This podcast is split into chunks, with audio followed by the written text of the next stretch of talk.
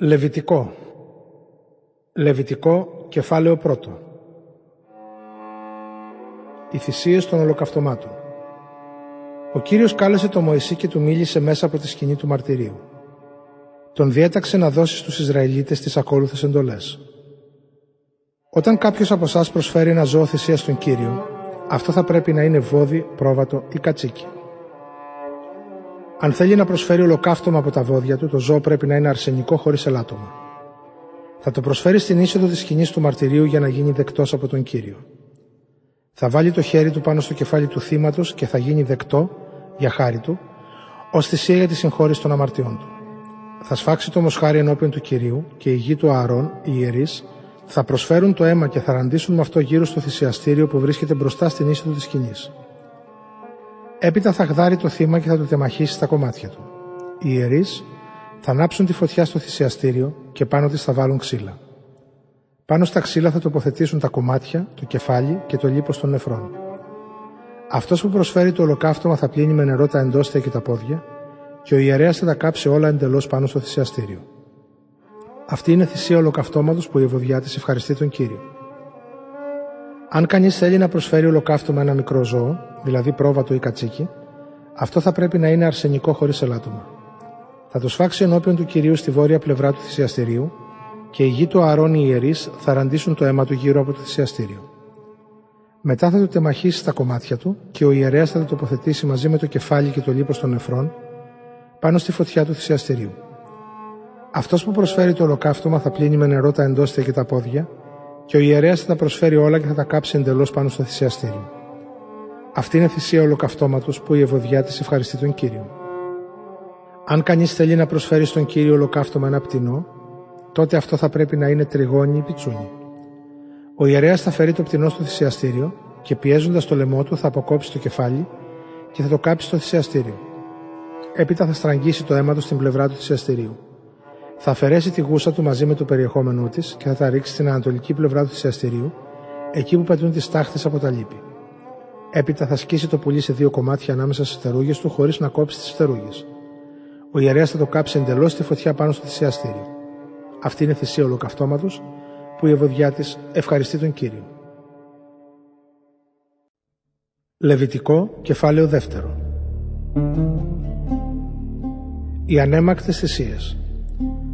Όταν κάποιος προσφέρει στον κύριο ανέμακτη θυσία, η προσφορά του θα είναι σιμιγδάλι, που πάνω του θα βάλει λάδι και λιβάνι και θα τη φέρει στους γιους του Άρων, τους ιερείς. Ο ιερέας θα πάρει μια γεμάτη χούφτα από το σιμιγδάλι με το λάδι και όλο το λιβάνι και θα τα κάψει στο θυσιαστήριο για να υπενθυμίσει την προσφορά στον κύριο. Αυτή είναι θυσία που γίνεται με φωτιά και η ευωδιά της ευχαριστεί τον κύριο. Το υπόλοιπο της ανέμακτη αυτής θυσίας θα ανήκει στον Ααρών και στους γιους του.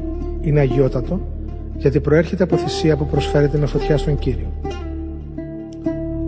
Αν ένας προσφέρει ανέμακτη θυσία από τα είδη που πλάθονται και ψήνονται στο φούρνο, η προσφορά θα πρέπει να είναι καρβέλια από σιμιγδάλι χωρίς προζύμι, πλασμένα με λάδι ή λαγάνες χωρίς προζύμι, αλλημένε με λάδι. Αν η προσφορά είναι πίτα ψημένη στο τηγάνι, θα πρέπει να είναι από σιμιγδάλι ποτισμένη με λάδι χωρίς προζύμι.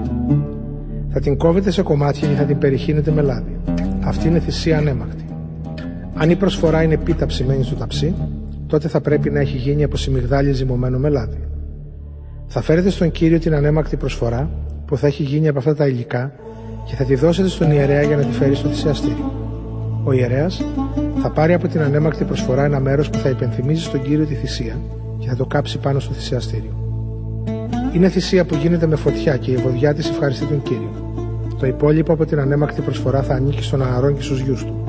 Είναι αγιότατο, γιατί προέρχεται από θυσία που προσφέρεται με φωτιά στον κύριο. Καμιά από τις προσφορές σας δεν θα περιέχει προζήμη, Ποτέ δεν πρέπει να προσφέρετε στον Κύριο θυσία με φωτιά, οτιδήποτε παρασκευάζεται με προζύμι με μέλι. Αυτά μπορείτε να τα χρησιμοποιείτε στις προσφορές των πρωτογεννημάτων. Όχι όμως και να τα καίτε πάνω στο θυσιαστήριο για ευχάριστη μυρωδιά στον Κύριο. Σε κάθε ανέμακτη προσφορά σας πρέπει να βάζετε αλάτι. Ποτέ δεν θα παραλείψετε το αλάτι της διαθήκης του Θεού σας από όλες τις ανέμακτες προσφορές σας. Πρέπει πάντοτε να το προσθέσετε. Όταν προσφέρετε ανέμακτη θυσία στον Κύριο από τα πρωτογεννήματά σας, θα προσφέρετε στάχια καβουρδισμένα ή αποφλιωμένου κόκκους χλωρών σιτηρών. Θα χύνετε από πάνω λάδι και θα προσθέτετε λιβάνι. Αυτή είναι ανέμακτη προσφορά. Και για να υπενθυμίζει την προσφορά στον κύριο, ο ιερέας θα καίει ένα μέρος από τους αποφλειωμένου κόκκους, ένα μέρος από το λάδι και όλο το λιβάνι. Είναι προσφορά που γίνεται με φωτιά στον κύριο.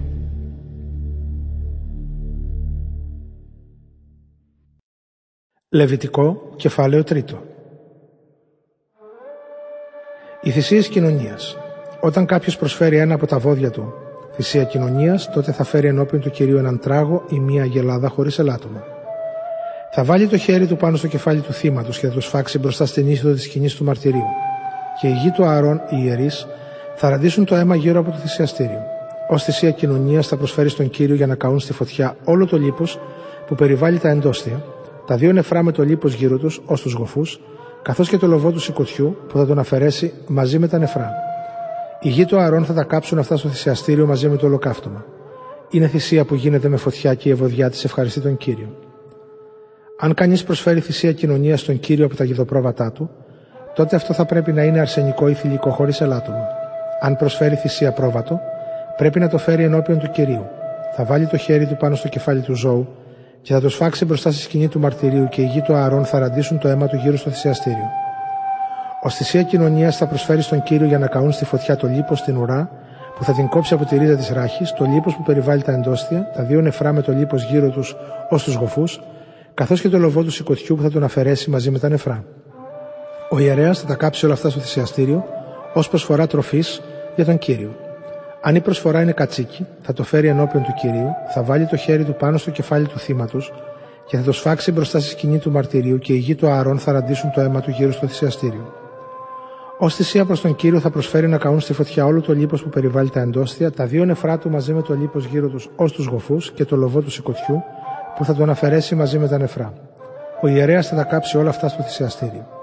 Είναι θυσία που γίνεται με φωτιά ως προσφορά τροφής που η ευωδιά της ευχαριστεί τον κύριο. Όλο το λίπος ανήκει στον κύριο. Νόμος παντοτινός θα είναι αυτός για όλες τις γενιές σας, οπουδήποτε πάτε να κατοικήσετε. Δεν θα τρώτε ούτε το λίπος ούτε το αίμα.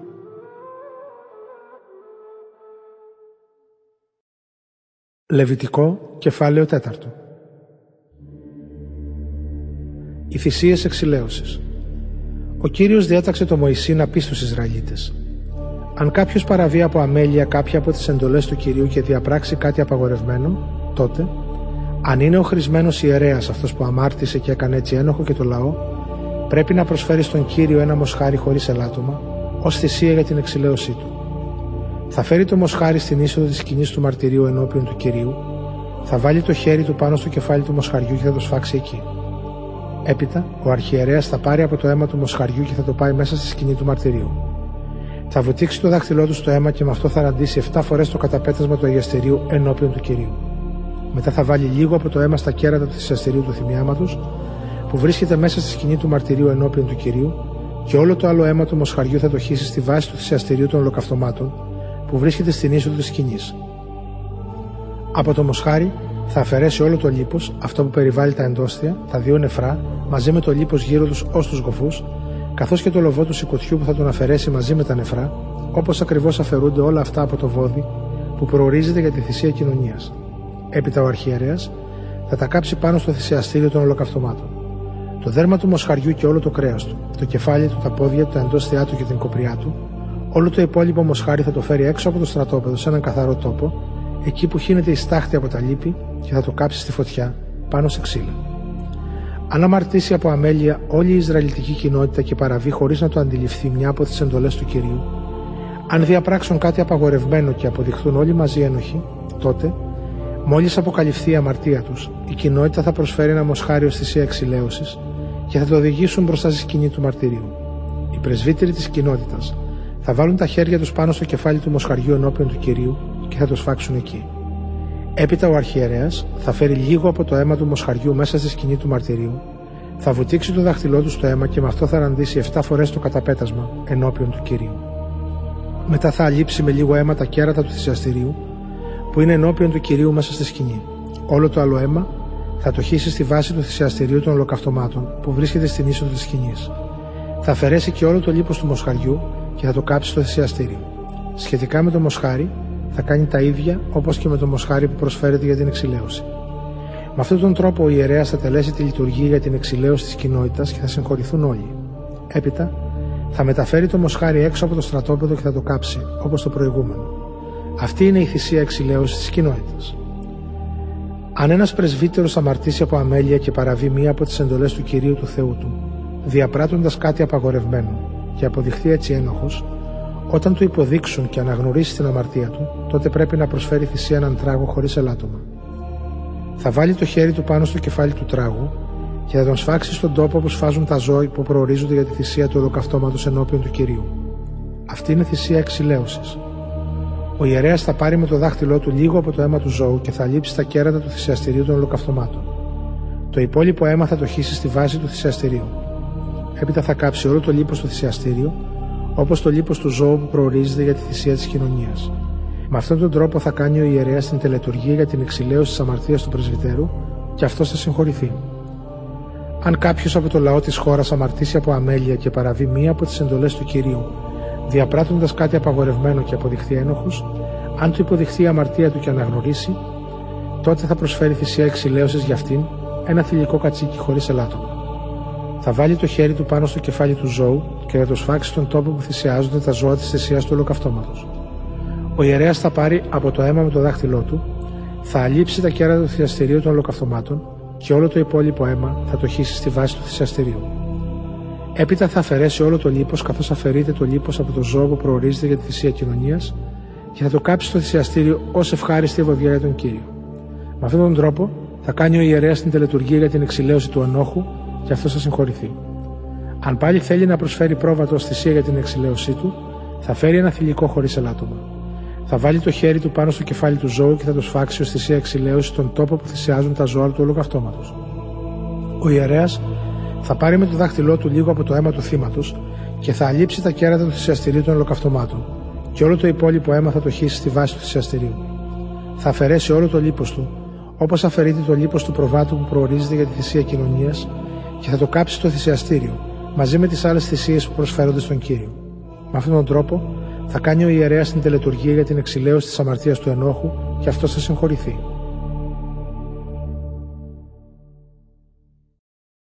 Λεβιτικό, κεφάλαιο 5 Άλλες διατάξεις για τη θυσία εξηλαίωσης. Αν κάποιος ακούσει ότι σχεδιάζεται μια συνωμοσία και μπορεί να χρησιμεύσει ως μάρτυρας για κάτι που είδε ή έμαθε αλλά δεν το καταγγείλει, είναι ένοχος γι' αυτό. Ή αν κάποιος αγγίξει κάτι ακάθαρτο χωρίς να το ξέρει, λόγω χάρη το πτώμα ενός αγρίου ζώου ή ενός κατοικιδίου ζώου ή το πτώμα ενός ερπετού, θα γίνει και αυτός ακάθαρτος και θα είναι ένοχος. Ή αν αγγίξει μια ανθρώπινη ακαθαρσία, οτιδήποτε κι αν είναι αυτή, χωρίς να το ξέρει, από τη στιγμή που θα το συνειδητοποιήσει θα είναι ακάθαρτος. Ή αν κάποιος ορκιστεί απερίσκεπτα ότι θα κάνει κάτι κακό ή καλό, οτιδήποτε κι αν είναι αυτό, από τότε που θα το συνειδητοποιήσει θα θεωρείται ένοχος. Αν λοιπόν είναι ένοχος για μία από αυτές τις περιπτώσεις, πρέπει να ομολογήσει την αμαρτία του. Και για να του συγχωρηθεί η αμαρτία του θα προσφέρει θυσία επανόρθωση στον κύριο, ένα θηλυκό ζώο από το κοπάδι του, προβατίνα ή κατσίκα. Ο ιερέας θα κάνει την τελετουργία για την εξηλαίωσή του. Αν κάποιος δεν μπορεί να προσφέρει ένα πρόβατο ή ένα κατσίκι για την επανόρθωση της αμαρτίας του, τότε θα προσφέρεις στον κύριο δύο τριγώνια ή δύο πιτσούνια, το ένα θυσία εξηλαίωσης και το άλλο θυσία ολοκαυτώματο. Θα τα φέρεις στον ιερέα, ο οποίος θα προσφέρει πρώτα το προορισμένο για την εξηλαίωση της αμαρτίας. Θα το πνίξει χωρίς να του κόψει το κεφάλι. Θα ραντίσει με το αίμα του θύματος στον τοίχο του θυσιαστηρίου και το υπόλοιπο αίμα θα το χύσει στη βάση του θυσιαστηρίου. Αυτή είναι θυσία εξηλαίωσης. Κατόπιν θα προσφέρει το δεύτερο πουλί θυσία ολοκαυτώματος σύμφωνα με τα καθορισμένα. Με αυτόν τον τρόπο θα κάνει ο ιερέας την τελετουργία για την εξηλαίωση και ο ένοχος θα συγχωρηθεί. Αν πάλι κάποιος δεν έχει τη δυνατότητα να προσφέρει δύο τριγώνια ή δύο πιτσούνια, τότε θα φέρει ως προσφορά για την εξηλαίωσή του ένα δέκατο του εφάσι μυγδάλι, χωρίς να προσθέσει λάδι ή να βάλει λιβάνι σε αυτά. Είναι θυσία εξηλαίωσης. Θα το φέρει στον ιερέα, ο οποίος θα πάρει από αυτό μια χούφτα γεμάτη, για να υπενθυμίσεις στον κύριο την προσφορά και θα την κάψει στο θυσιαστήριο, όπως τις άλλες θυσίες που προσφέρονται στον κύριο. Αυτή είναι θυσία εξηλαίωσης. Το υπόλοιπο θα ανήκει στον ιερέα, όπως γίνεται με την ανέμακτη προσφορά. Με αυτόν τον τρόπο θα κάνει ο ιερέας την τελετουργία για την εξηλαίωση της αμαρτίας που διαπράχθηκε σε μία από τις παραπάνω περιπτώσεις και ο ένοχος θα συγχωρείται. Οι θυσίες επανόρθωσης. Ο κύριος είπε στο Μωυσή: Αν κάποιος διαπράξει από αμέλεια κάποιο βαρύ παράπτωμα σχετικά με πράγματα που όφιλε να αφιερώσει στον κύριο, θα πρέπει να προσφέρει από το κοπάδι του θυσία επανόρθωσης ένα κρυάρι χωρίς ελάττωμα. Η αξία του θα υπολογιστεί σε ασημένιου σύκλους με βάση τον ιερό σύκλο. Ό,τι είχε κατακρατήσει από το αγιαστήριο θα το επιστρέψει προσθέτοντας επιπλέον το 1 πέμπτο της αξίας του και θα τα δώσει στον ιερέα. Ο ιερέας θα τελέσει τη θυσία της επανόρθωσης με το κρυάρι και ο ένοχος θα συγχωρηθεί. Αν κάποιος χωρίς να το ξέρει αμαρτήσει και παραβεί μία από τις εντολές του κυρίου, αυτός θα είναι ένοχος και υπόλογος για την ανομία του. Θα φέρει λοιπόν στον ιερέα ένα κρυάρι από το κοπάδι του χωρίς ελάττωμα. Αυτός θα το εκτιμήσει και θα το προσφέρει θυσία επανόρθωσης. Θα κάνει την τελετουργία για την εξηλαίωση της παρανομίας που διαπράχθηκε από αμέλεια και ο ένοχος θα συγχωρηθεί. Αυτή είναι η θυσία για την επανόρθωση της αμαρτίας που είχε πράξει αυτός ο άνθρωπος ενώπιον του κυρίου. Ο κύριος είπε στο Μωυσή: Αν κάποιος αμαρτήσει ενώπιον του κυρίου και εξαπατήσει ένα συμπατριώτη του σχετικά με ένα αντικείμενο που του το είχε εμπιστευτεί να το φυλάξει ή που του το είχε δώσει ως ενέχειρο, αν κλέψει ή εκβιάσει το συμπατριώτη του, ή αν αρνείται να δώσει κάτι χαμένο που βρήκε, ή αν ακόμη δώσει ψεύτικο όρκο σχετικά με μία από αυτές τις πράξεις που είναι αμαρτήματα, τότε είναι ένοχος. Την ημέρα που θα αποδειχθεί η ενοχή του, θα πρέπει να επιστρέψει στον νόμιμο ιδιοκτήτη το αντικείμενο που είχε κλέψει, το είχε αρπάξει, του είχαν εμπιστευθεί, ή ήταν χαμένο και το βρήκε ή έδωσε γι' αυτό ψεύτικο όρκο. Θα επιστρέψει ολόκληρη την αρχική του αξία αυξημένη κατά το 1 πέμπτο.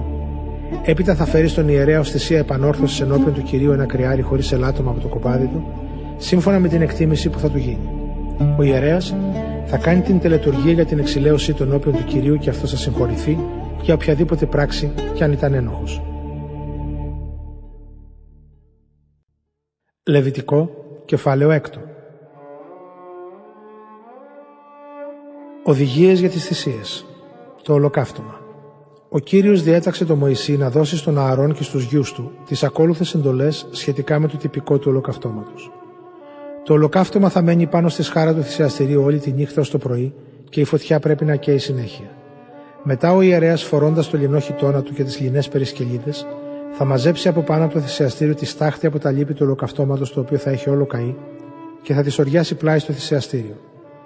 Αφού βγάλει τα ρούχα του και φορέσει άλλα, θα μεταφέρει τη στάχτη έξω από το στρατόπεδο σε τόπο καθαρό.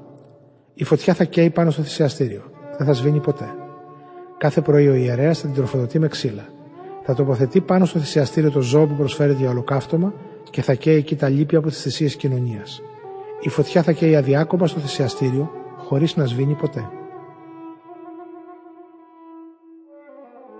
Οι ανέμακτες θυσίες. Η ανέμακτη θυσία στον κύριο θα γίνεται από έναν απόγονο του Ααρών μπροστά στο θυσιαστήριο.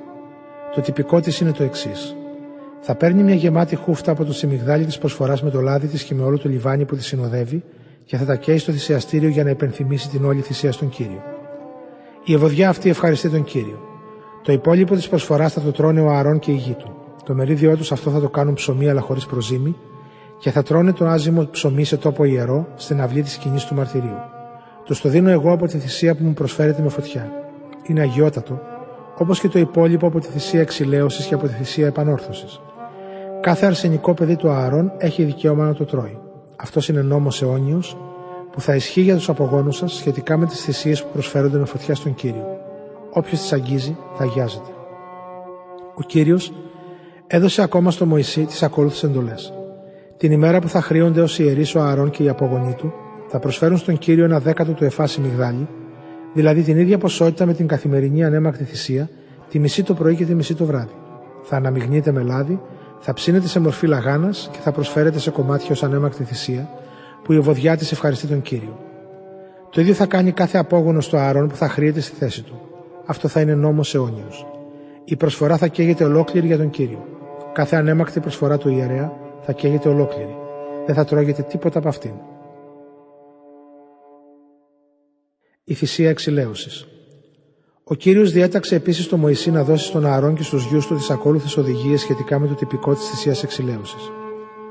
Στον τόπο που σφάζεται το ζώο του ολοκαυτώματος ενώπιον του κυρίου, εκεί θα σφάζεται και αυτό που προορίζεται για τη θυσία εξηλαίωσης. Είναι αγιότατο. Ο ιερέας που προσφέρει τη θυσία εξηλαίωση θα τρώει το κρέας της σε ιερόν τόπο, στην αυλή της σκηνής του μαρτυρίου. Όποιος αγγίζει το κρέας θα αγιάζεται. Αν από το αίμα της θυσίας ραντιστεί κάποιο ένδυμα, τότε η κοιλίδα του αίματος θα πλένεται σε τόπο ιερό. Το πύλινο δοχείο που θα έχει ψηθεί το κρέας πρέπει να σπάζεται. Αλλά αν έχει ψηθεί σε χάλκινο δοχείο, αυτό πρέπει να τρίβεται καλά και να ξεπλένεται με νερό.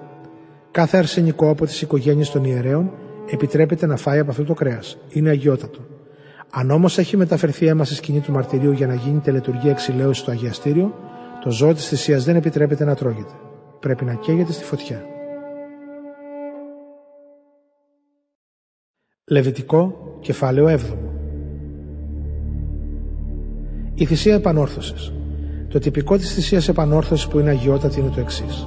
Στον τόπο που σφάζουν το ζώο για τη θυσία του ολοκαυτώματος, εκεί θα σφάζεται και εκείνο που προορίζεται για τη θυσία επανόρθωσης.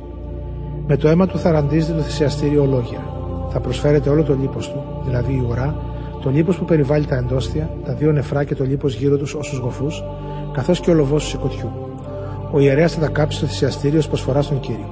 Αυτή είναι η θυσία επανόρθωσης. Κάθε αρσενικό από τις οικογένειες των ιερέων θα τρώει από αυτήν. Θα τρώγεται σε τόπο ιερό γιατί είναι αγιότατη.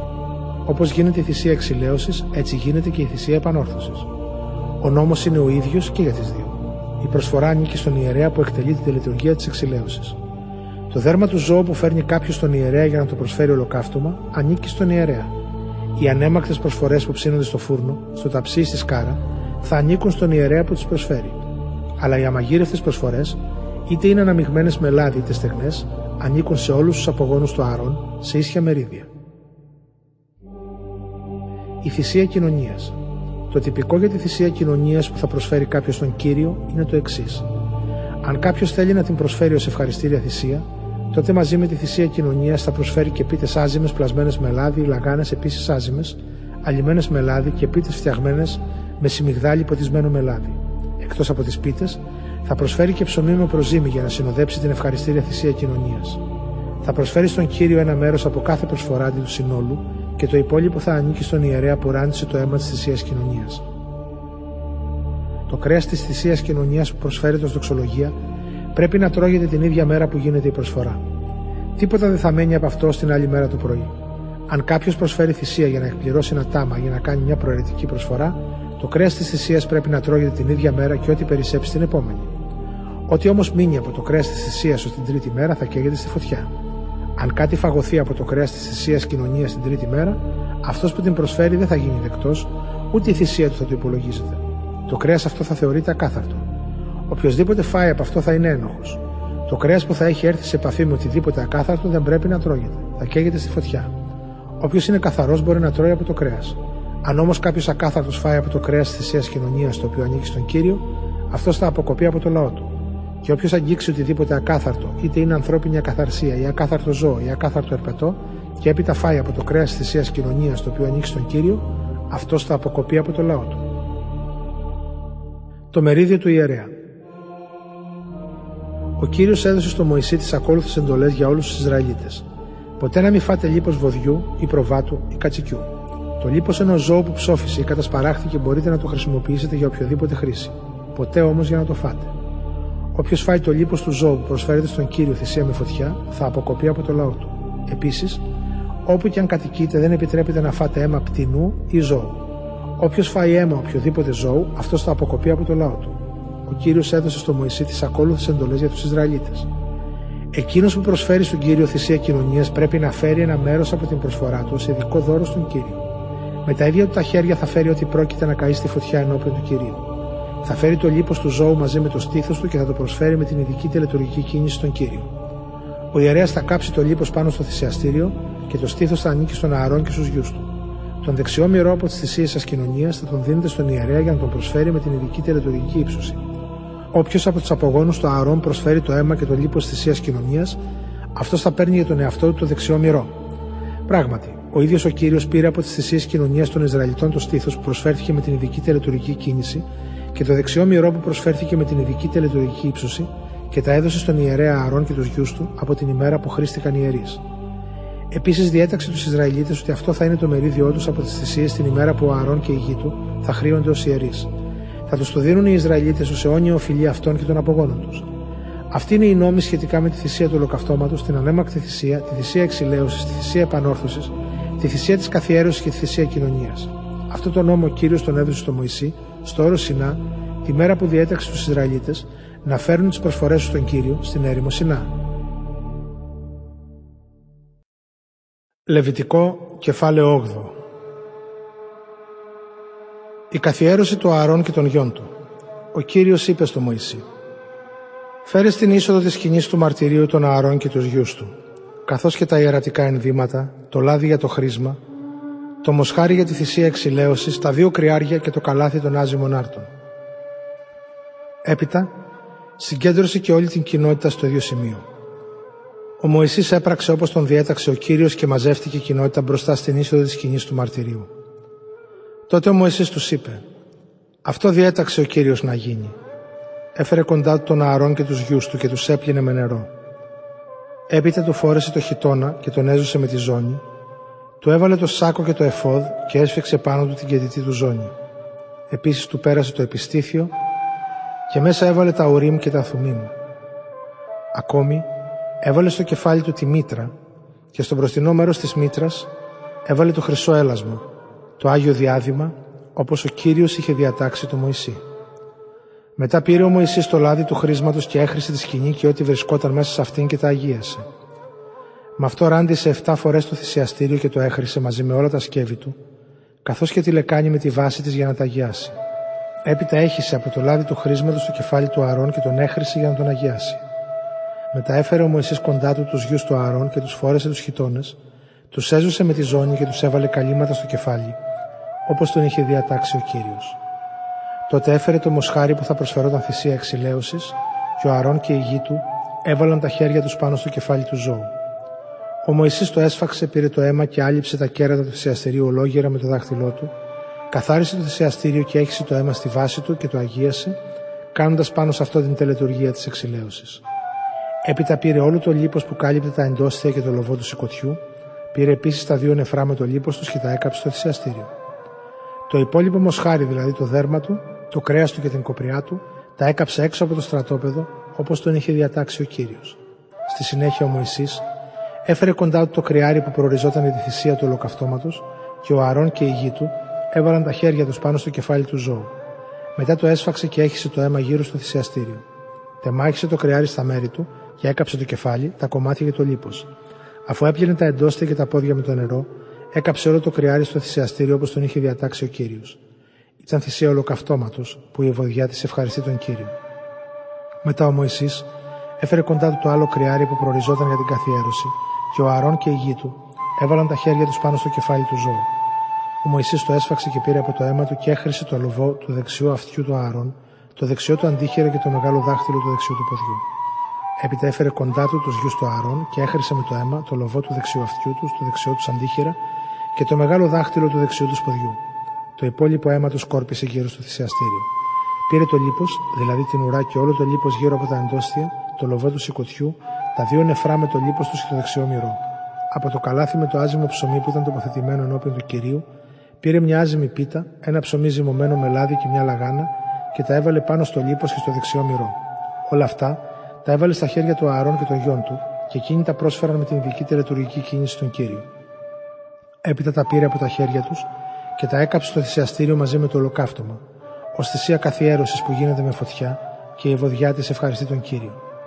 Τότε ο Μωυσής πήρε το στήθος και το πρόσφερε με την ειδική τελετουργική κίνηση στον κύριο. Αυτό ήταν το μερίδιο του Μωυσή από το κρυάρι της καθιέρωσης όπως τον είχε διατάξει ο Κύριος. Ο Μωυσής πήρε από το λάδι του χρήσματος και από το αίμα που ήταν πάνω στο θυσιαστήριο και ράντισε τον Ααρών και τους γιους του καθώς και τα ενδύματά τους. Είπε τότε ο Μωυσής στον Ααρών και στους γιους του. Βράστε το κρέας μπροστά στην είσοδο της σκηνής του μαρτυρίου και φάτε το εκεί, μαζί με το ψωμί που είναι στο καλάθι των καθιερώσεων καθώς σας έχω παραγγείλει. Το υπόλοιπο από το κρέας και από το ψωμί να το κάψετε. Για 7 μέρες δεν θα απομακρυνθείτε από την είσοδο της σκηνής ώσπου να συμπληρωθεί ο καιρός τη καθιέρωσής σας που θα είναι 7 μέρες. Ό,τι έγινε σήμερα, ο κύριος διέταξε να συνεχίζετε και στο μέλλον για να επιτυγχάνετε η εξηλαίωσή σας. 7 μέρες συνέχεια θα κάθεστε μέρα και νύχτα στην είσοδο της σκηνής του μαρτυρίου και θα τηρείτε τις εντολές του κυρίου για να μην πεθάνετε. Τέτοια διαταγή μου δόθηκε από τον κύριο. Ο Αρών και η γη του έκαναν όλα όσα τους διέταξε ο κύριος μέσω του Μωυσή. Λεβιτικό, κεφάλαιο 1 ο Ααρών προσφέρει θυσίες. Την 8η ημέρα, ο Μωυσής κάλεσε τον Ααρών και τους γιους του, καθώς και τους πρεσβυτέρους του Ισραήλ, και είπε στον Ααρών «Πάρε ένα μικρό μοσχάρι για θυσία εξηλαίωσης και ένα κρυάρι για θυσία ολοκαυτώματος και τα δύο χωρίς ελάττωμα και πρόσφερέ τα ενώπιον του Κυρίου. Έπειτα θα πεις στους Ισραηλίτες να πάρουν ένα τράγο για θυσία εξηλαίωσης, ένα μοσχάρι και ένα πρόβατο ενός χρόνου και τα δύο χωρίς ελάττωμα, κατάλληλα για θυσία ολοκαυτώματος. Ένα βόδι και ένα κρυάρι για τη θυσία κοινωνίας ενώπιον του κυρίου και μια ανέμακτη προσφορά ποτισμένη με λάδι. Σήμερα θα σας φανερωθεί ο κύριος. Έφεραν λοιπόν όσα διέταξε ο Μωυσής μπροστά στη σκηνή του μαρτυρίου και έπειτα όλη η κοινότητα πλησίασε και στάθηκε ενώπιον του κυρίου. Ο Μωυσής τους είπε: Προσέξτε τι διέταξε ο κύριος να κάνετε, ώστε να σας φανερωθεί η δόξα του. Και είπε στον Άρον: Πλησίασες στο θυσιαστήριο και πρόσφερε τη θυσία σου εξηλαίωση και τη θυσία του ολοκαυτώματός σου, και κάνε την εξηλαστήρια τη λειτουργία για σένα και για το λαό. Πρόσφερε επίσης τη θυσία του λαού και κάνει την τελετουργία για την εξηλαίωσή του, όπως διέταξε ο κύριος. Ο Άρων πλησίασε στο θυσιαστήριο και έσφαξε το μοσχάρι της θυσίας εξηλαίωσης για τη δική του αμαρτία. Έπειτα η γη του του έφεραν το αίμα, βούτυξε το δάχτυλό του αυτό και άλυψε τα κέρατα του θυσιαστηρίου και το υπόλοιπο αίμα το έχισε στη βάση του. Το λίπος του ζώου που προσφέρθηκε για την εξηλαίωση της αμαρτίας, τα νεφρά και το λοχό του σκοτιού, τα έκαψε πάνω στο θυσιαστήριο όπως ο κύριος το είχε διατάξει στο Μωυσή. Το κρέας και το δέρμα τα έκαψε έξω από το στρατόπεδο. Κατόπιν έσφαξε το ζώο που προοριζόταν για το ολοκαύτωμα. Οι γη του το έφεραν το αίμα και το έχισε γύρω στο θυσιαστήριο. Έπειτα του έφεραν το ζώο του ολοκαυτώματος κομμένο σε τεμάχια, καθώς και το κεφάλι, και αυτός τα έκαψε στο θυσιαστήριο. Έπιανε τα εντόστια και τα πόδια και τα έκαψε μαζί με το ολοκαύτωμα στο θυσιαστήριο. Μετά έφερε κοντά του την προσφορά του λαού. Πήρε τον τράγο που ήταν αθυσιαστή για τη συγχώρηση των αμαρτιών του λαού, τον έσφαξε και τον πρόσφερε θυσία εξηλαίωσης όπως είχε κάνει με το προηγούμενο ζώο. Έπειτα έφερε το ζώο που προοριζόταν η θυσία του ολοκαυτώματος και το πρόσφερε σύμφωνα με τα κανονισμένα. Κατόπιν Αφού έφερε κοντά του την ανέμακτη προσφορά, πήρε από αυτήν μια χούφτα καλά γεμάτη και την έκαψε πάνω στο θυσιαστήριο, εκτός από το ολοκαύτωμα της πρωινής θυσίας. Τέλος, έσφαξε το βόδι και το κρυάρι για τη θυσία κοινωνίας του λαού, οι γη του έφεραν το αίμα και αυτός το ράντισε γύρω στο θυσιαστήριο. Το λίπος από το βόδι και το κρυάρι, δηλαδή την ουρά και το λίπος που περιβάλλει τα εντόστια, τα νεφρά και αυτό που είναι στο λοβό του σηκωτιού, όλο αυτό το λίπος το έβαλαν πάνω στα κομμάτια του στήθους και αυτός το έκαψε πάνω στο θυσιαστήριο. Ο Άρων πήρε τα δύο στήθη και τον δεξιό μυρό από το κάθε ζώο και τα πρόσφερε με την ειδική τελετουργική κίνηση του κύριου, όπως το είχε διατάξει ο Μωυσής. Τότε ο Άρων σήκωσε τα χέρια του προς το λαό και τους ευλόγησε. Έπειτα κατέβηκε από το θυσιαστήριο, αφού είχε προσφέρει τις θυσίες εξηλαίωσης, ολοκαυτώματος και κοινωνίας. Ο Μωυσής και ο Άρων μπήκαν στη σκηνή του μαρτυρίου. Έπειτα βγήκαν και ευλόγησαν το λαό. Τότε η δόξα του κυρίου φανερώθηκε σε όλο το λαό. Ξαφνικά ο Κύριος έστειλε φωτιά και κατέφαγε το ολοκαύτωμα και τα λιπαρά μέρη που ήταν πάνω στο θυσιαστήριο. Όταν ο λαός το είδε αυτό, φώναζαν όλοι από χαρά και έπεσαν με το πρόσωπο κατά γης. Λεβιτικό, κεφάλαιο δέκατο. Το αμάρτημα του Ναδάβ και του Αβιού. Οι γη του Ααρών, Ναδάβ και Αβιού, πήραν ο καθένας το θυμιατήρι του, έβαλαν σε αυτό αναμένα κάρβουνα πρόσθεσαν θυμίαμα και πρόσφεραν στον Κύριο μια φωτιά που δεν ήταν ιερή, γιατί δεν είχαν λάβει εντολή να την προσφέρουν. Ο Κύριος όμως έστειλε φωτιά και έγιναν παρανάλωμα. Πέθαναν εκεί, ενώπιον του Κυρίου. Τότε είπε ο Μωυσής στον Άρων, «Εδώ εκπληρώνεται αυτό που είπε ο Κύριος.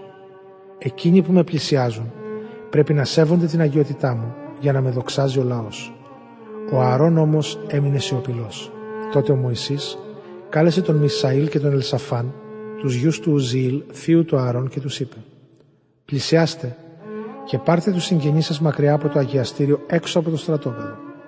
Τότε αυτοί πλησίασαν και έβγαλαν τους νεκρούς, όπως ήταν, με τις στολές τους έξω από το στρατόπεδο, όπως διέταξε ο Μωυσής.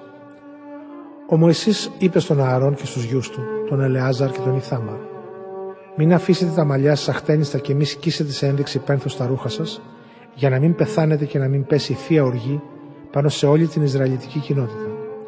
Αφήστε τους συμπατριώτες σας, όλους τους άλλους Ισραηλίτες, να κλάψουν για τη φωτιά αυτή που μας άναψε ο Κύριος. Εσείς δεν θα φύγετε καθόλου από την είσοδο της σκηνής του μαρτυρίου για να μην πεθάνετε.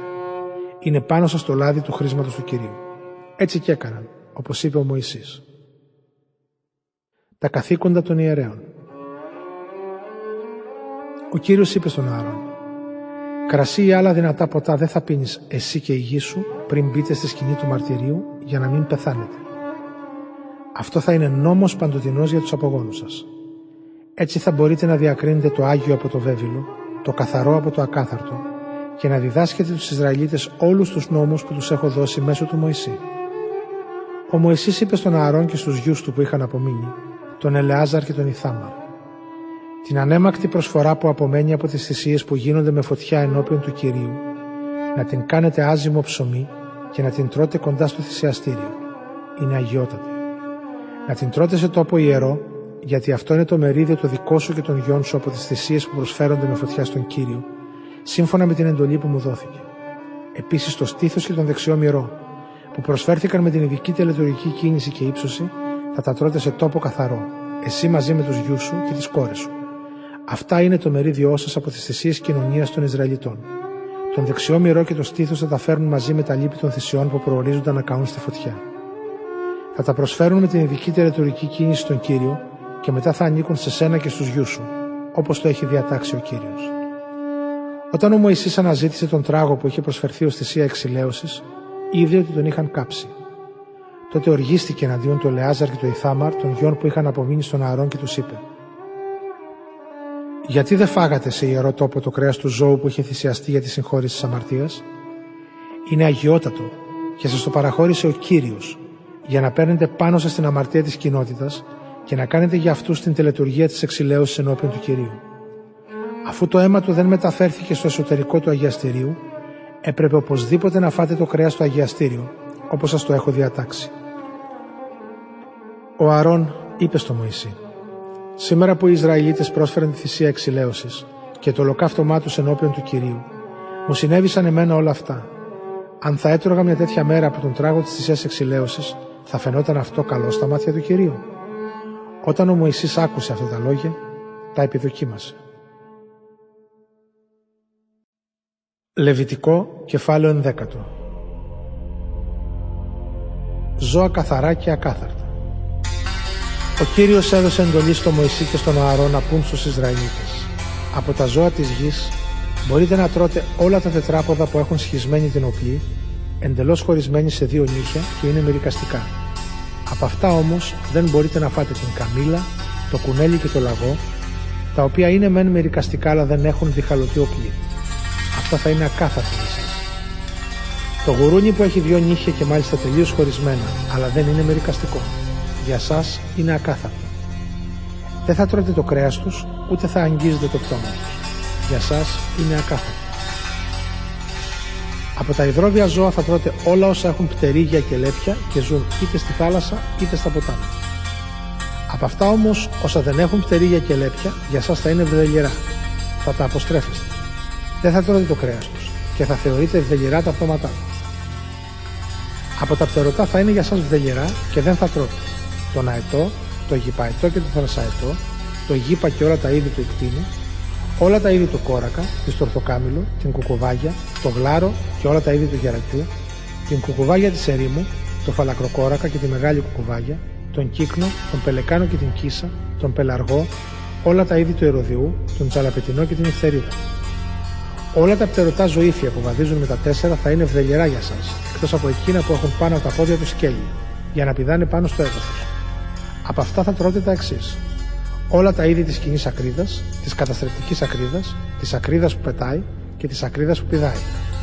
Όλα τα άλλα πτερωτά έντομα που έχουν απλώς τέσσερα πόδια θα είναι βιδελιερά για σας. Τα παρακάτω ζώα σας καθιστούν ακάθαρτος.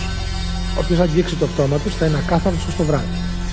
Και όποιος μεταφέρει το πτώμα του θα πρέπει να πλύνει τα ρούχα του και θα είναι ακάθαρτος ως το βράδυ. Κάθε ζώο που έχει σχισμένη οπλή, αλλά όχι τελείως χωρισμένη και δεν είναι μερικαστικό, και από τα τετράποδα όποια βαδίζει με το πέλμα. Αυτά θα τα θεωρείτε ακάθαρτα. Από τα ζώα που σέρνονται θα θεωρούνται για σας ακάθαρτα τα εξής. Το κουνάβι, ο ποντικός και όλα τα είδη της άβρας, ο σκαντζόχυρο, ο σαμιαμίδι, ο τυφλοπόντικας, ο χαμελέον και ο βασιλίσκος. Όποιος θα αγγίξει ψόφια θα είναι ακάθαρος στο βράδυ. Κάθε αντικείμενο, είτε είναι ξύλινο, είτε ρούχο, είτε δέρμα, είτε σακί, είτε δοχείο που το χρησιμοποιείτε, θα είναι ακάθαρτο αν πέσει πάνω του ένα από τα παραπάνω ζώα ψόφια. Τότε το αντικείμενο αυτό θα αποτυχθεί στο νερό, αλλά θα εξακολουθεί να είναι ακάθαρτο μέχρι το βράδυ. Μετά θα είναι καθαρό. Αν κάποιο από αυτά τα πτώματα πέσει μέσα σε πύληνο δοχείο, πρέπει να το σπάσετε και ό,τι υπάρχει μέσα σε αυτό θα είναι ακάθαρτο. Κάθε τροφή που θα βραχεί με το νερό αυτού του δοχείου θα είναι ακάθαρτο. Το ίδιο και κάθε ποτό θα το πιείτε από ένα τέτοιο δοχείο. Κάθε αντικείμενο που πάνω του θα πέσει κάτι από το πτώμα του θα είναι ακάθαρτο. Είτε φούρνο είναι, είτε τζάκι θα τα γκρεμίσετε. Γιατί θα είναι ακάθαρτα. Προκειμένου για πηγή δεξαμενή όπου αποθηκεύεται το νερό, αυτές θα είναι καθαρές. Οτιδήποτε όμως αγγίξει το πτώμα των ζώων αυτών θα είναι ακάθαρτο. Αν κάτι από το πτώμα τους πέσει στο σπόρο που προορίζεται για τη σπορά, ο σπόρος παραμένει καθαρός. Αν όμως ο σπόρος έχει βραχεί με νερό και πέσει πάνω του κάτι από το πτώμα τους, ο σπόρος θα είναι για εσά ακάθαρτο. Αν ένα από τα φαγόσιμα ζώα ψοφήσει, όποιος αγγίξει το πτώμα του θα είναι ακάθαρτος ως το βράδυ. Όποιος φάει το πτώμα του ζώου ή το μεταφέρει, θα πλύνει τα ρούχα του και θα είναι ακάθαρτος ως το βράδυ.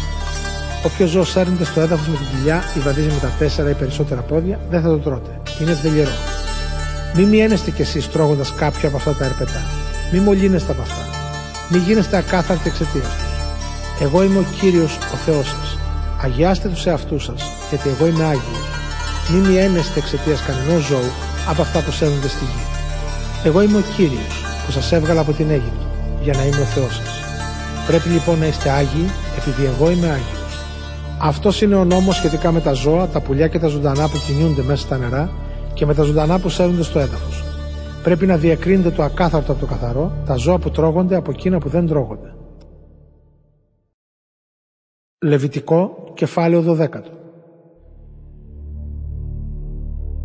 Ο καθαρισμός των λεχοειδών.